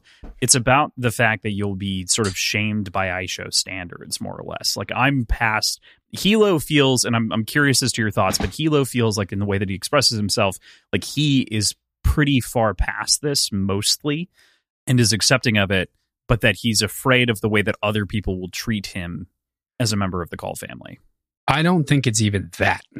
I think that there are absolutely jadeless positions that require Espenian language.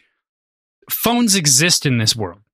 They can they're constantly in communication with the Espenian government and military. Like they need people that can speak their language oh I'm, I'm not side. suggesting that So, but my You're- my point totally is, right. my like, I think the biggest issue is that having Anden there, Jadeless, is a liability. He can get kidnapped and held ransom like that. that that is a part of the agreement. So we do know that that's like binding. But and he's Hilo's not being honest with that side of things. But the other side of this is that at the very least, I don't think he's wrong in the way that he says, you know, you'll only ever be the least of the Kauls, the one who was ruined by Jade and can't wear it anymore. You'll be treated the way that a recovered alcoholic or released convict is treated, with pity. Is that what you want? If you intended for something other than that, you'd have to figure it out yourself.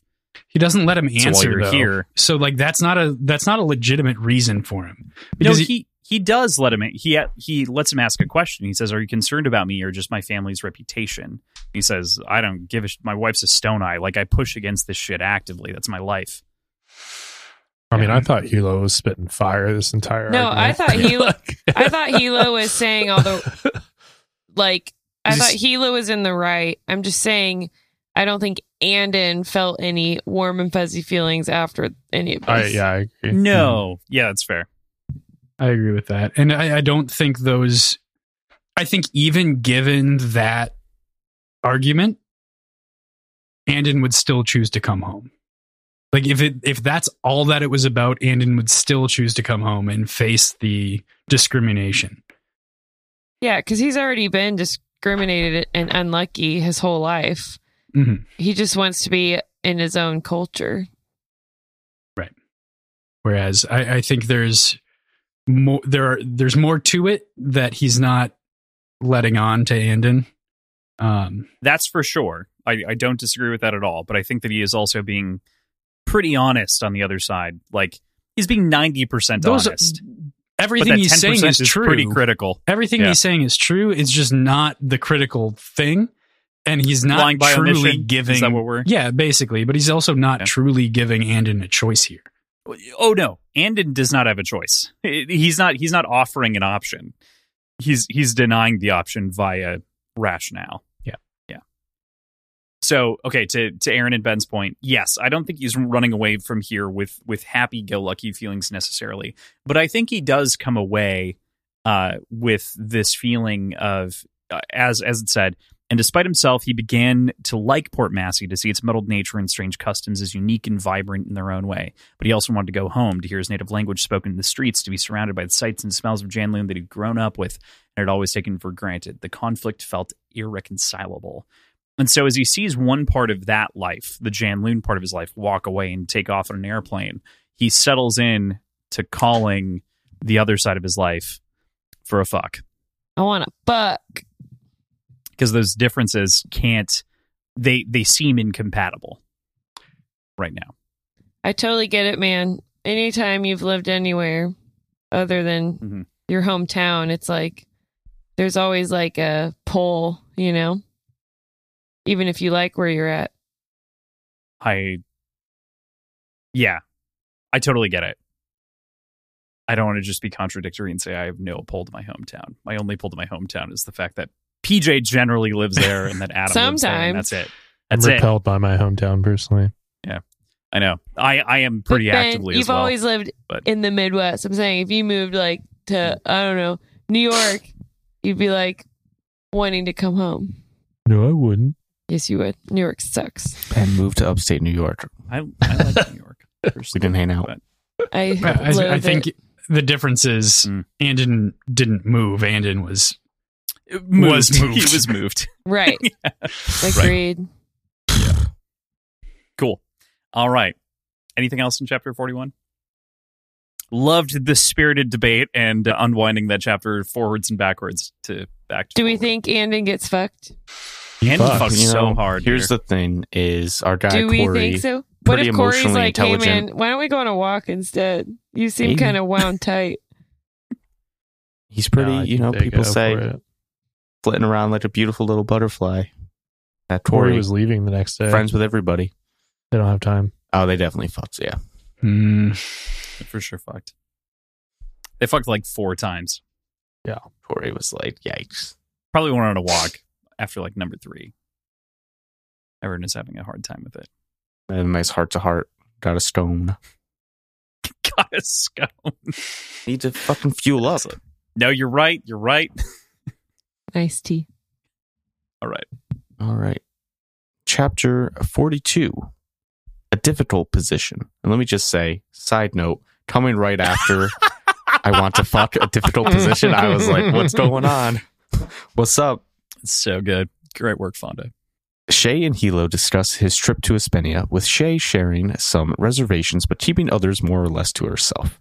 The pair then discuss Mar- Maro? Maro? Maro. Maro. with Shae revealing the pair are allegedly on a break, and Hilo advises her to be honest with him. Next, Shae spends a day with my guy, Son Tomarho, playing a game of Chasso and discussing the outgoing Chancellor's future. Finally, we cut to the aftermath of Woon Poppy's wedding, where Maro had apparently been Shae's date, and the pair have a charged exchange before Shae tells Maro about her abortion. A lot going on in this chapter mhm.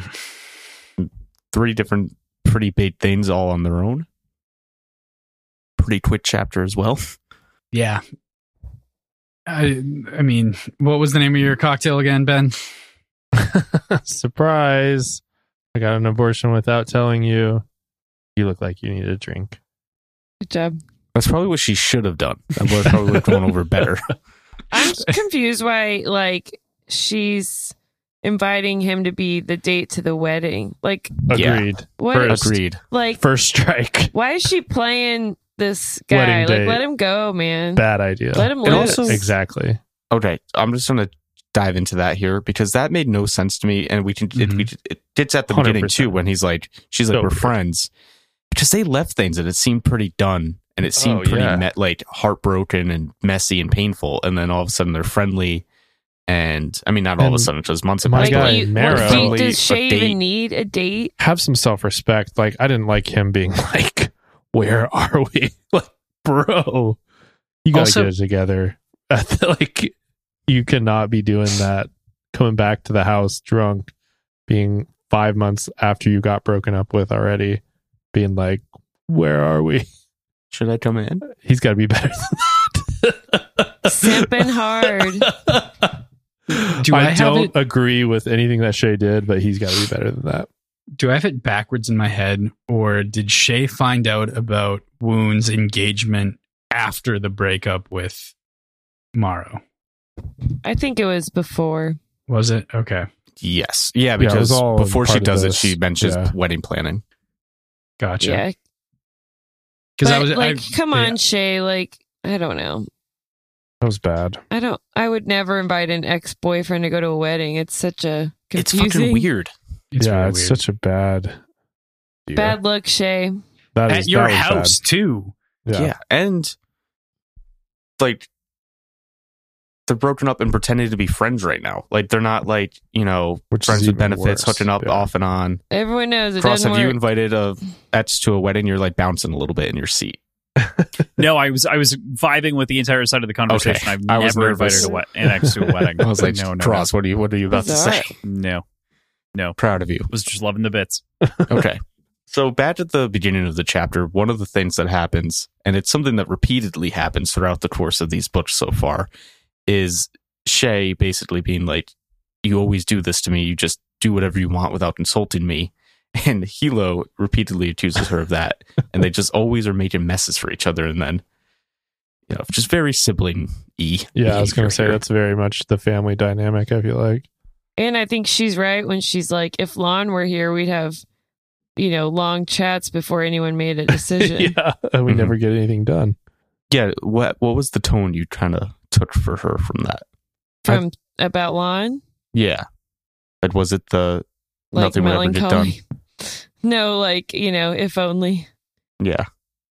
I don't. Yeah, I, I don't know. I think like to me, this read as like, yeah, they're giving each other shit about it, but they're also kind of like it works for us in a Mhm. way. I don't know. I think, yeah, I think we get a lot of breadcrumbs throughout that. Hilo definitely th- thinks of them as a dream team, but there's all these little like soft jabs from Shae to indicate maybe, you know, she's not as into it. Some youngest sibling bullshit for sure. I was gonna say, but she's had like the worst offenses to that, though, as far as like making decisions without asking. Opening up international trade. I mean, she started the opening up trading with the Espenian thing. Yeah, and I mean, yeah, challenging the fucking she- pillar of the mountain to She- a duel. She sees the international world as her wheelhouse. So Yeah, she's I being think that's why she's more To me, this just kind of read as like, about it. yeah, she she feels like this was kind of like her thing that he kind of stepped into. Mhm. Yeah, Yeah, it's, it is, and it gets back to the challenge of Ayt, where that's you know right. In theory the military world, yeah. aspect, and now Yeah. he is in turn stepping on her in the financial aspect. Yeah. Speaking Um, of this, oh sorry, PJ. no, just bringing up the the the duel when she conceded, when she surrendered. What was the concession there? Her jade. Was it just her jade, or did she agree to like follow Ayt? No, No. Okay. no, it's just you won the fight. Don't kill me. Here's my jade. And then I Like, think she said like she does say stuff as a- after, but she's like, I'll spend the rest of my life being the best Greenbone I can be and serving the country. Okay. And normally that would be like an a thing where that's a loss of honor, but in this situation, kind of worked out for her as she gained honor. Yeah. Mhm. Okay. Sorry, it's I like- just they brought it up a couple of times. I'm like, well, there was no. It's just business as usual, and I expected there to be Yeah. some sort of change or fallout as a result. Oh yeah, it's like she was so outclassed, basically, or like in perception wise going into the fight she was so outclassed that people are just like just the fact that she held her own for a little bit people are like oh yeah she's green as fuck. cut Ayt's fucking ear off, dude. yeah. Okay. So speaking of the tangled web with the Espenians that I was getting to I have a quote from Hilo here and like a little passage I guess. Hilo made a noise in the back of his throat if it were up to me foreigners wouldn't have Jade at all but we're way past that point Shae Grandad's generation went down that road 30 years ago as soon as they let the Espenians into the country and took their money to rebuild after the war. Now look at where we are.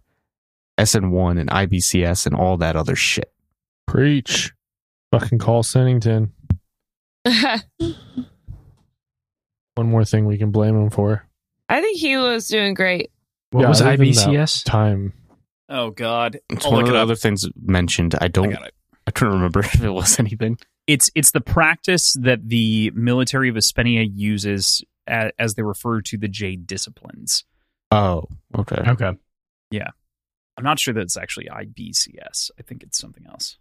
IBJCS. Okay, that's, yeah. Yeah. Sorry about that. My It's uh, all copy and pasted it from the Kindle, so it got messed up in transcription.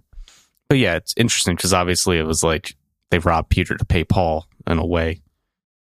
And by letting the devils into the country. For those wondering, the acronym Integrated Bioenergetic Jade Combat System is the full. Rolls right off the tongue. Super duper great. Really easy to say. IBJCS also isn't like a great acronym. We need the No. Espenians to spend some of their money on branding, maybe. Yeah, on they marketing. need better marketing people. I'm all about TLAs. I cannot do five letter acronym. Did you f- fucking use an acronym to describe acronyms? I can't believe you. Yo, it's a joke. Moving on. you ever heard of bits? Ever heard of being good at them? Brutal, I guess, but we'll see. Oh, we've already touched on this a little bit, but my next note is about Hilo's revelation that he plans to supply the crews with the crappy jade. hmm Love Great it. plan. And get 700 million or 800 million They, Thalirs. they. Thalirs. in the Which is a lot. We know that's a lot. That's a lot of moolah. It's a big number. I, I Especially appreciated the more detailed description of like here's why it's a good idea because it is rejected jade like it's scrap and it is not traced like there there Mhm. is no reason why like like there's nothing we have to do to hide this from the KJA And like a portion of it's like not even usable. Mm-hmm. And uh, I love how the bosses think that they're scamming him with their price. Or really, he's scamming them with the jade that Mhm. he's giving them. So that's good stuff. That's the good stuff. They've got to bring in like the Espenian government, like a person who can verify that it's The real. government's not involved.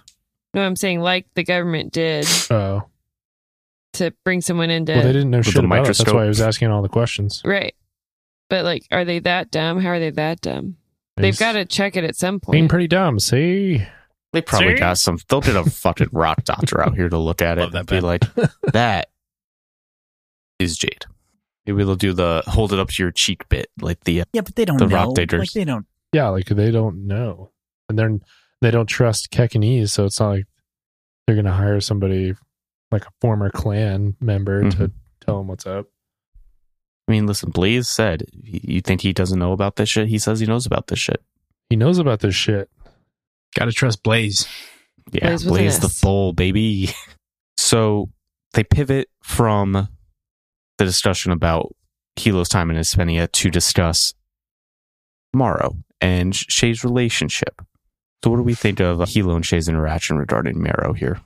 I think Hilo's saying the right thing. Got to tell the truth. Yeah, I agree. Don't play with that man's heart. Don't play Shae. with a man's mm-hmm. heart. Mhm. Yeah, I thought his advice was good. Yeah, Hilo seems to have a good kind of have his finger on the pulse of most things when it comes to love, at least. Yeah, relationships, human interaction. He's all really good at that stuff. Mm-hmm. which i- is kind of surprising, you know. Face value, he doesn't seem like he'd be a nougat in the middle kind of dude, but I Yeah. I get that, but I disagree pretty strongly because everything to him is so personal and emotional, and it's all relationships to him. Yeah, Like And, everything, like- I mean, we know that, but Okay, I got you. his I you exterior meant- is Appearances, yeah. Yeah, yeah, yeah. Yeah. Sorry, I thought you meant Hilo. like. Mm. Mm-hmm. Yeah, I misunderstood you. Sorry, I thought you meant like first appearance, even like as a reader. I don't know what I was thinking. no, no, My no. bad. Just like his his outward Right. Present- That, yeah, presentation. that I do agree with. What do we think about Chasso, the game that Son Tomarho and Shae are playing? Is it basically golf? It seemed It like seems golf like with a- skeet shooting. Clay pigeon Yeah. golf. Yeah. Yeah. Yeah, it was like golf mixed with clay pigeons. Specifically, just the description of like elderly people of whom were unfit and Mhm. infirm, like I doing like- it. And it's Like like, okay, pickleball. golf. Yeah. Killing immediately. my guy Son Mm. once again. golf, bill, golf and bowling, kind of. Yeah. Hey, pickleball is fun as shit, regardless It's of age. It's for old people. We're having Old pickleball people- at our tournament. I have I- played pickleball with old people, and they kicked the fuck out of me, and I was tired. Hey, tired. Ben and I also play a lot of pickleball. I'm just saying, it's old people love it. Mm. Yeah. It's also true. I was just making sure that we weren't like ageisting that because pickleball rules, and it's hard. Yeah, it's pretty fun. It's also fun being really tall and playing pickleball because No, fuck you. Just slam it down. Hey, you pop. Hmm. I just man. got a notification on my watch that my brother finished a pickleball game. That's unreal. On brand. Creepy. got to share your activity with your family. yeah, apparently. It's alone. Laugh when you win. All right. PJ kicked the shit out of me three weeks ago. Anyway, But within the Chasso game, Shae and Son they get into some interesting discussions about the Espenians, you know, continuing the pressure to try to get this refugee bill passed to like prevent refugees coming into Espenia or into Kekon. And Son seems pretty committed to his lame Dutch status and not upending anything. But Shae has other ideas. What did we think about that plan? Yeah, that was. I see you, wrote this here in the outline, and I agree. This a, seemed like some weird voting situation there. Like, I did Yeah. not understand why the Chancellor Emeritus still got to have like a deciding vote. I don't Yeah, know. Yeah, that's your vote. this is some corrupt as shit Russian. Oh, Putin- okay. Literally, like Putin rewrote the laws to be almost identical to this so that when someone who was chancellor became president, they would have the same power in reverse. So this is literally like mirroring the Putin law, Hmm. Oh, okay, that makes sense. That kept him in power through the late 90s and onward. Didn't mirrored in real law. Yeah. Well, no, it, he's Well, that- still He's still. it did work out actually. Unfortunately, I'm saying it didn't work out for all But of why us. does Kekon have it? Is my question. Not not Yeah, like Yeah. but it does right, make sense as I understand real world things. But like, Right. it's just weird. Agreed. um, yeah. it's a sign of corruption, more or yes, less. especially Yeah. because she's like, "Hey, you should remain in the council because we'll fucking make it worth your while." Yeah, and he's like, "Cool, okay." I'd like to be a friend of Naturally. the clan. yeah, Who in all of K-Town would be so foolish? Definitely Yeah, the uh, was- sort sort of realizations of, all right, yeah, these aren't good people that we're rooting for necessarily. This is what did that. I mean, no, not, not This is the necessarily, but moment- it, it's it's still like, like, it's just listen. building. It wasn't killing mom that did that for you. Killing, Okay. Well, Shae Shae's fine. different Here's than the thing. Hero. That's lobbying. That's this where is I pretty draw tough. line. Like lobbying actually to keep out more based refugees. PJ, honestly. Fuck lobbying. You're totally right. This is a this is a tough look in some ways. Yeah, it is a tough look. Good point, Ben, for getting to the meat of the of things and not just the Son, weird. Son Tomarho says, kind of is like you you do still have to vote with the country. Like you can't Yeah, only Right, vote for your own clan. Right. That like was he kind of gives her a warning. Yeah. hmm yeah. Someone's good at this too. Like for as much shit as he gets, and like the descriptions of being fat, overweight, and kind of like being cowed by Hilo when we initially, Right. Like he is chancellor for a reason. We're at the yeah. hot and heavy bit. Yeah, I do think this just speaks once again to how kind of full of shit everything is in Janloon and the world at large here. We're just, you know, Gold and Jade never together, and we have Green Bones Yeah. fundamentally controlling the government, regardless. Lobbying the government, yeah. Yeah. All right. And that brings us to the main event. We've touched on it a lot already. Maro, the wedding date, already skewered that it makes no sense. A lot of tension going on. There's a chance, you know, it looks like they might fuck at some point. Doesn't What happen. fuck. Instead,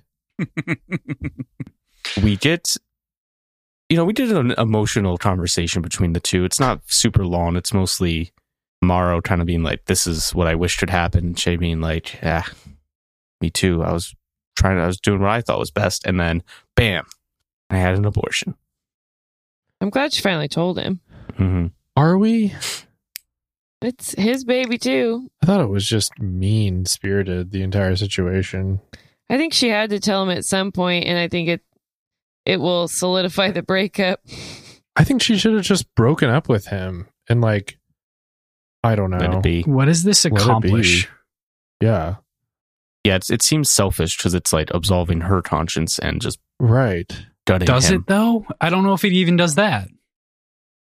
Like it gets it off her chest that she feels bad and guilty for not telling him in the first place, which she at least in this moment i think it does pj Yeah. she i mean she's drunk right now you know what i mean from a wedding It just felt nasty. I just want to say it takes two to tango, and you know she definitely should have told him before. I understand why she didn't because she had a clan to take care of, but I still think he deserved to know. I think he deserved to know. And how how could she ever have a relationship with him if she never told him? Mhm. That's why she's telling him. She already decided she was not going to have a relationship with this guy when she didn't But bring him into i the kind of first took place.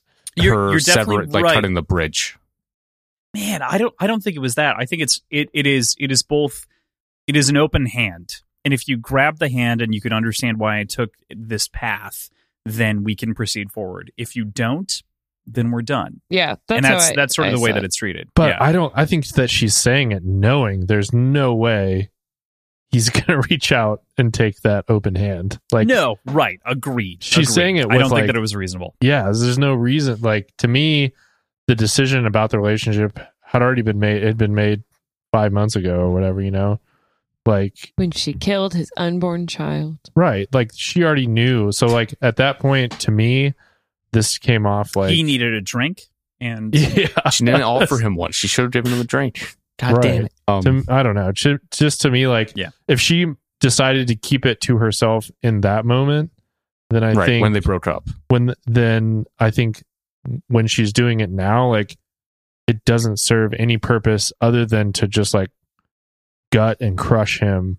I don't think. I think she's doing it like Cross is saying. Like he's like, I want honesty, and she's like, okay, if we can only move forward with honesty, then here's the honesty. Do you still want to move forward? Here are my bowels like here's here are the literal depths of my guts But she knows the answer to that question. So, like, to me, so it doesn't need to be said. That's what I'm saying. Is like, yeah total totally he knows the way he's going to react. So, like, just keep it to yourself because the only thing that's going to come out of it is Cru- like, it's cruelty That's to where- yes, exactly. Yeah. That's where I think Right. the being drunk kind of plays in because, like, she rationally she knows that she's emotional, Right. she's drunk in this moment, and so she's like, Hilo's words are resonating in her head, so she might not be thinking like, I already know the answer. She's thinking, God, there's, there's She's- a line.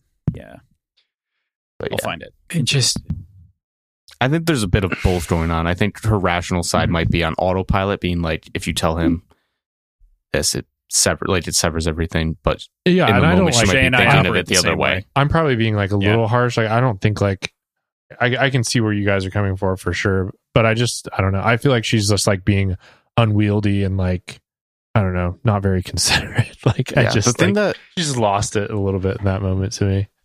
Like, especially because she with kisses him right before. like that. Yeah, exactly. It- like the it's whole weird. thing is just to me it feels more like a like- hail mary. Like Mm, Yeah. like a I like I am laying myself bare for you.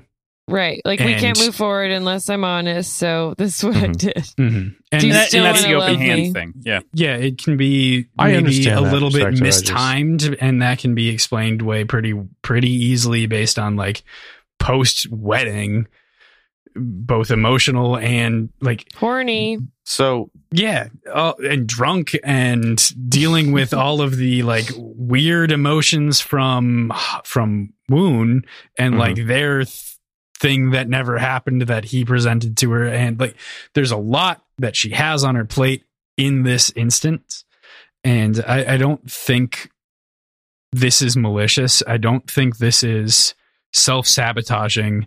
I think this is Well- genuinely a hail mary in like She this is does last call it thing. masochistic. exactly, that's what I was going to say. Yeah. So that's why it's so like the line the line is the pressure of a fierce and masochistic abandon swelled inside of Shae's chest.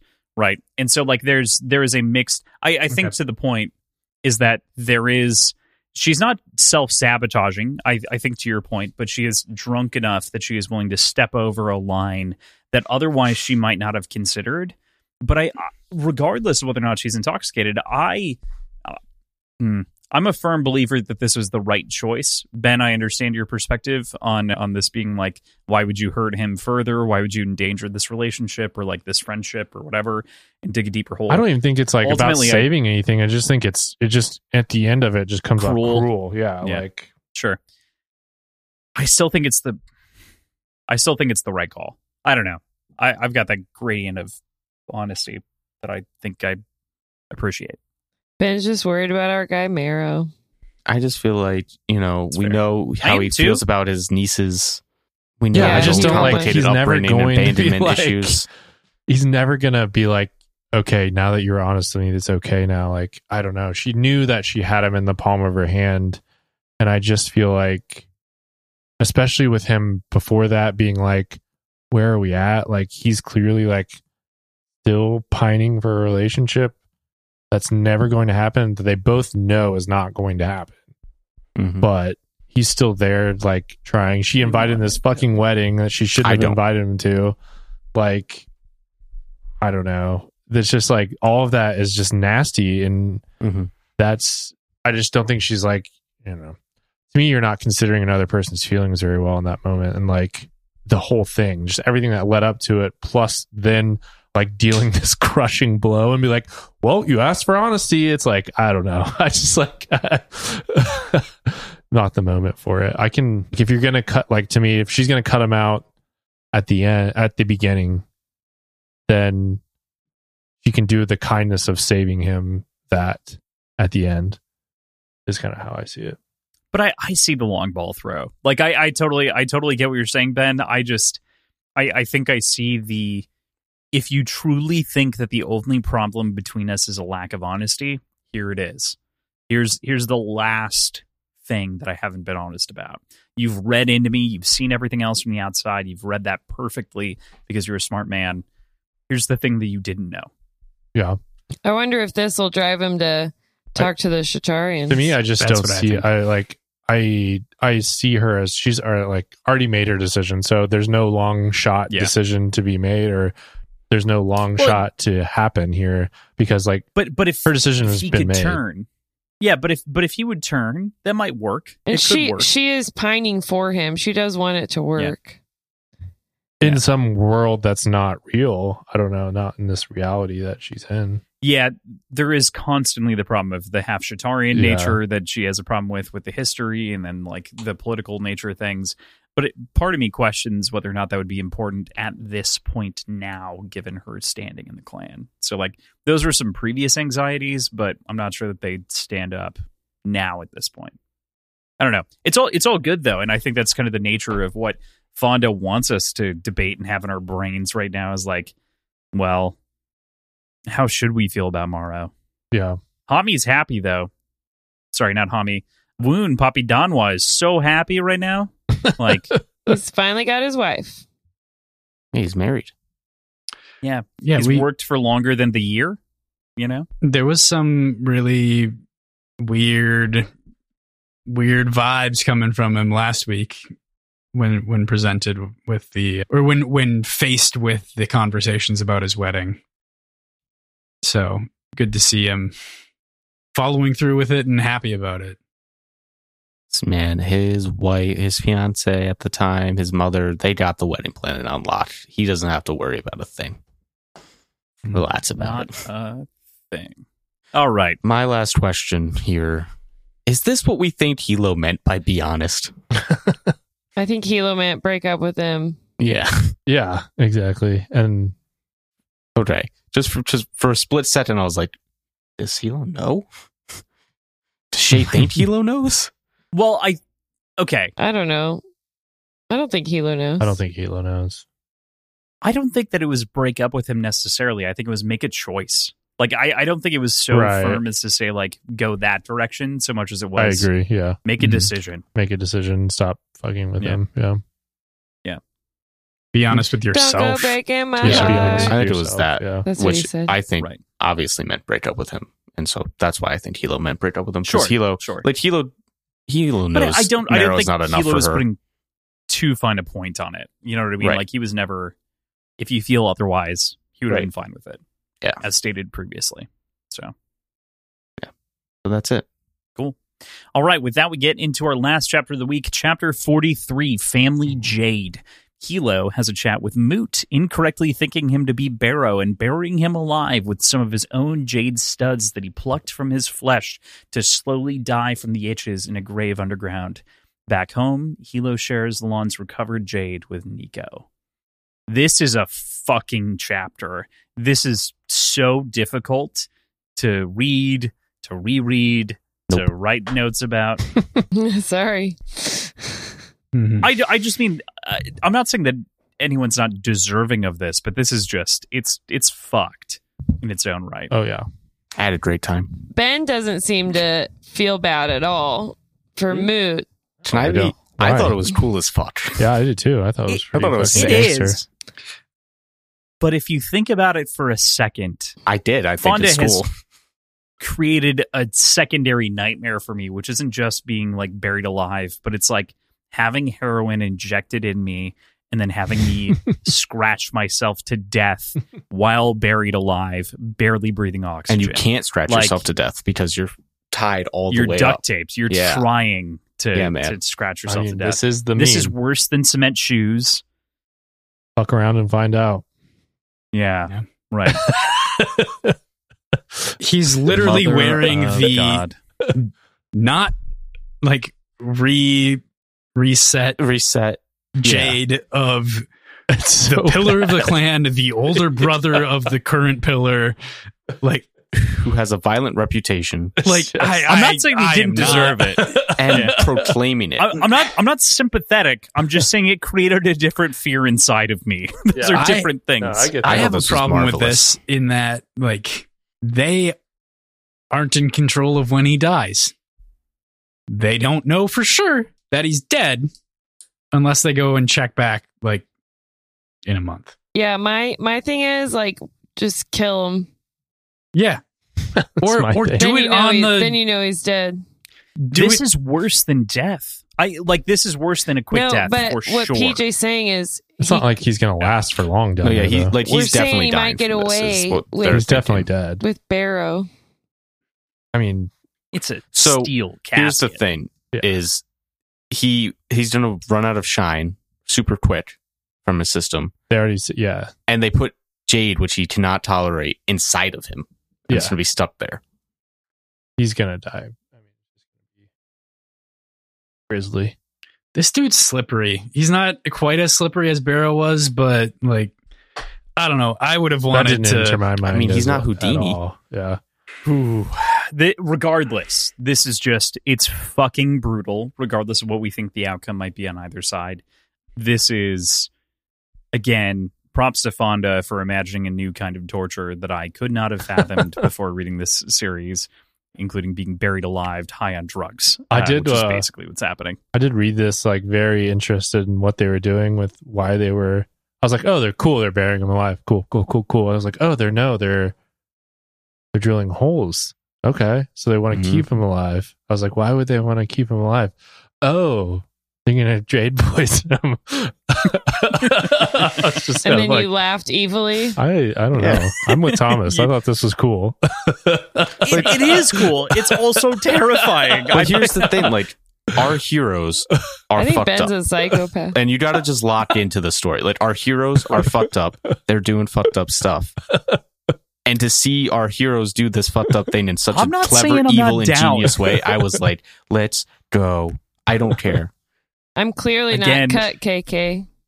right same I, i'm i'm clear i'm i'm not not down with what's going on and i understand all of the rationales because it ultimately makes sense including the confusion that that is very clear and like even the flashback that hilo has to like this fucking kid this guy that i let go that then ultimately like fed through the whole thing that he's misplacing for Bero in his head Mhm. it it just it feeds into this his overall idea too as well of the the sort of undercruft of society getting a hold of Jade that he's talking about overseas becoming a big issue.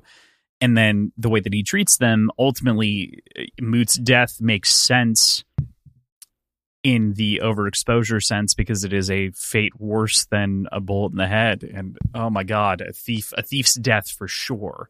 I think it's warranted. It's just, I don't know that I could imagine a worth worse death for myself. I don't know. I don't know that I could. It'd be pretty tough. Um, my my biggest issue is I I know this is me. I don't trust any he's not dead until he's dead on screen. exactly. And like there there have been other deaths in other shows that we've or other books that we've covered on this podcast that didn't didn't happen on page. Show me the body. Exactly. And we've been burned by it many times.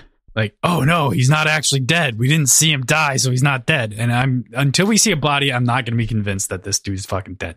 They collected the camping lantern and tools from the empty farmhouse. It was entirely silent out here in the country. The night sky was clear and filled with stars. None like of the pollution or so noise from dead. Janloon reached them, and there were no other dwellings in sight. The nearest town, Opaya, was 30 kilometers away on winding mountainous roads. As, as they walked back to the car, Hilo made a point of personally thanking the three nails. That was what Tar called his people now to dif- differentiate them from Ten's fingers for spending what would have been a nice evening diligently carrying out such an unpleasant task. Did you guys want So, to yeah. congratulate me on how good I am about predicting stuff in this book? by the you way? did. You actually called nails, of which way back when I wanted to highlight that I was super That's excited. that's why I kept reading. I was mostly just being obnoxious and being like, "They're like, who's fucking finding this guy? How is he getting out of the situation?" But yeah, I, I kept reading because the nails thing. Yeah, I forgot that's what they were called when you had said it. But I like when you said it, I was like, "Oh shit, he, that is definitely right." Aaron, did you want to congratulate me? We also guessed a lot of other things besides nails. Oh, okay. Wow. I'm just- uh, wow. I I specifically said Humble. nails, but Just the look that she shot you as she said that was venomous. Ten I've never thirteen seen daggers so effectively shot. All right. So, we are friends. We are Ben, friends. you saying that is not reaffirming of Aaron shooting you daggers. Aaron needs to say that for that to work. Aaron's resisting Pointedly laughing at this point. silent. I was gonna say I had an abortion. I didn't tell you. Oh no! Oh no, here's a drink. Well, Well, all right. So, getting into the rest of this, there are a number of great notes, of course, that we get, but there's there's this line that I kind of want to dig into just a smidge here. Some people believe that with SN1, Jade could be worn by anyone, but that could never be true because if any low life could wear Lan's Jade, then Jade meant nothing. The world of green bones meant nothing. The sheer nihilistic possibility horrified Hilo to his core. No Peak clan was a t- like a tiger, and this thief like a rat. But even the largest, most powerful creature would fear a plague of rats moving in the dark with sharp teeth and carrying disease. It was imbalance in nature, a sign of an accelerating fundamental wrongness in the world that even this moment couldn't set right. And I, I, this quote is wonderfully written to encompass kind of the I- ideology behind Jade and sort of the way that like that's internalized within heavy greenbone culture. On the other side, there's something interesting that's been happening over the course of this novel where we've shifted from calling the drug that gives the capability from S from Shine to SN1. It's become legitimized over the course of the last several hundred pages. And that's I think something worth remarking upon. much more of a threat, like a global situation now. And they're kind of feeding into this. And I don't know. That's part of, obviously, part of their conundrum. But yeah, I do like that call out. That is interesting how that's, it's become much more of a, a global piece and a real thing, not just like giant street addicts. drug. Yeah, a street Yeah. drug. Yeah. the first half of that passage comes off in my head as a little bit petulant almost. Like, no, damn it, I'm special. Nobody else can have my special abilities. And like it, it's it's a little bit more than that because it's also hmm. sacred. But that's the core of what he's getting to is if any lowlife can wear Lan's jade, then jade means nothing. And like he What would he's yeah. he- he's saying that like the jade itself and the spiritual and like cultural importance of it is the only important thing not not its actual powers not Mhm. not the raw power of jade just the only important thing in his head or or the primary importance is the cultural familial and and spiritual importance of it I kind of read it And that- with that gives power. he had a it was a sense of grief like if this fucking low life rat is wearing Lan's jade that takes you know that means Lan wasn't worth anything and and it gets back to the moment that he has back in Jade City when Lan's being buried, and he's thinking about the idea of like where he's buried, how he's taken care of, and sort of those last wishes that he could make to the gods. It's like I don't believe in last wishes. I don't think Lan did, but at the same time, I'm going to avenge you. And now he's sitting here in the moment of vengeance, and he is, is instead confronted with almost like a religious experience of what does it mean if someone else picks up this thing and uses it like an item as opposed to a religious idol? Heavy, heavy end. the idea of the imagery and the like idea of like a tiger being overrun by a plague of rats was very interesting i thought mm-hmm. i thought that was just like really good imagery. Yeah. Do you think it's telling of anything? It does seem like it and like that's kind of the tide that they're up against it seems like and they're trying to keep the cork on the bottle but it's it's coming off Mhm. Cool. Love that. I would love to end there, but we have one more little note here to kind of talk about, and that's this final moment in which the jade has been reclaimed. Mudt has been buried in the ground to scratch himself to death, trying to get the couple of jade stones that Hilo has plucked out of his own fucking skin in sort of some kind of. I, there's there's something interesting about his choice to pull his own jade out of his chest as opposed to anything else and to, and to give that up, not necessarily like his iconic collarbone jade, but other jade that's been embedded in him, and to to put that on him as like a sense of vengeance and revenge to torture Mudt until he eventually claws himself to death I thought or it, suffocates. I thought it was his collarbone jade Yeah, they plucks it out of his like it's embedded in his chest. I thought he and said plucks it out. chest, but not necessarily the collarbone studs. Like he has other studs that go down, but I, I don't think it's a collarbone oh, stud. oh really Yeah, specifically, I think it says chest, which is not. He specifies because he's got six up here and he's got others. But regardless, they're important jade studs that are embedded in him, of which I think is far more serious than someone pulling out an earring and dropping it in the grave. yeah for sure and he's obviously not going to leave any of Lan's jade Right. Yeah. Mhm. Of course not, because that is meant to be reclaimed for the family and for Niko. And there's this wonderful scene that happens to kind of round out the chapter where Hilo gets to kind of have this interesting moment where he gets to kind of show him Lan's Jade that he will eventually inherit, we assume, and what that means for him in the future. I don't know. What'd you what'd you think of that scene? That moment? Cute. Mm, I think he should have put all of it on him. Just get him used to it right now. super baby like murder a baby. yeah Do you think that would kill him? yeah they're think- not they're not ready it said Yeah. they can have a little jade just a exposure little As a treat. Yeah, you can have a sip of wine. Yeah, I guess it New was Year's cute, after but all. everything with Niko just makes me feel It's bad. a little gross. Yeah. Mm. Because of the way he came into the family. I have a hard time with that stuff. Get over it. It's fair.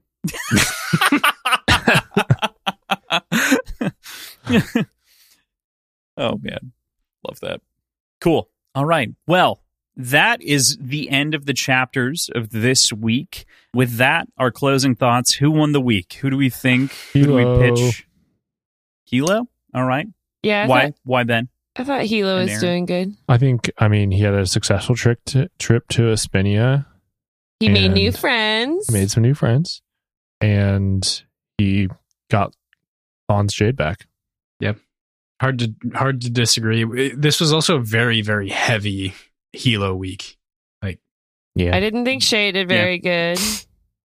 No, shaded bad. Anden did okay. Anden did okay. know. Yeah. Stood He's up for still kind of annoying. Anden. He's getting better. You know, Oh, yeah. He's still. And then like Wen didn't do shit. yeah. one So- was not in this Rohn week. Toro, not even maybe? mentioned. Rohn Outside of Toro's being on my honorable pregnant. mention list. Rohn Toro.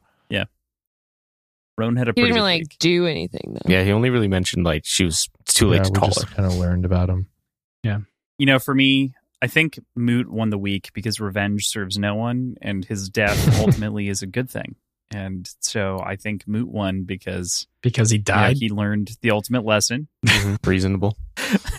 Good idea. Just kidding. I'm totally with you on Hilo. What? 100%. That was a joke? 100%. Yeah, I don't know if there's an argument even against it really this I, week. yeah, I, I don't I don't know if there is a better option, but I do The like only Rohn thing- Toro as a backup. Maybe. Or Dauk Dauk Losun. Doubt I think yeah, had a makes good come up too. more yeah. sense. Yeah. Hilo also I just want to mention brought in eight hundred million dollars or thalirs to his clan. Huge dub. Yeah. But other than that, just agreeing with everybody else. yeah, that's a lot right. of money. We assume. Cool. Yeah, I mean we know it's a lot because they do a conversion earlier in like a previous book, but we don't know like the exact rate, but it's a lot. We- It's they like do a conversion billions. to a different currency that we're not But- familiar but- with.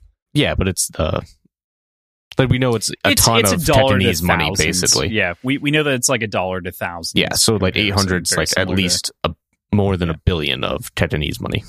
Yeah. DN. I That- think. that's as close as we can get to approximating. Same idea. Next week is our seventh episode where we will be reading chapters 44 through 53.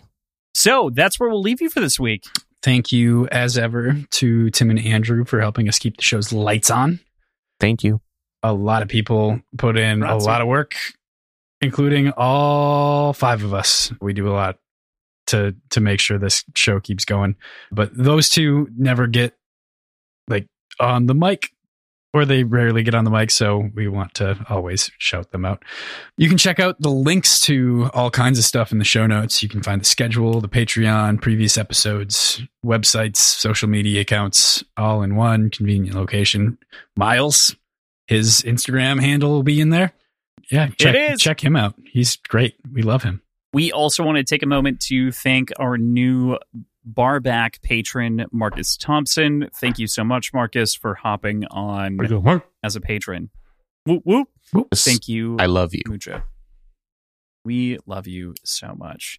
As PJ had mentioned, you can find us on all the social medias Words Whiskey Pod on Twitter, Instagram, Reddit, Words and Whiskey Show, gmail.com, patreon.com forward slash words and whiskey. And our t shirts are on TeePublic until our screen printer works properly. and then we will do them ourselves. But beyond that, Also, don't forget to rate and review us five stars only. If you don't give us five stars only, we'll obviously put you in a box and bury you alive, except for a tube of air. But for you, we'll fill the box with cockroaches. Mm, I was thinking scorpions. Ah! either is bad. I'm not going to lie. I don't know which I'd like. We'll less. throw a mix of both in there for you, Scorpions for me. With that, we'll see you next week. Goodbye. Goodbye. Bye. Bye. May the wings of liberty never lose a feather.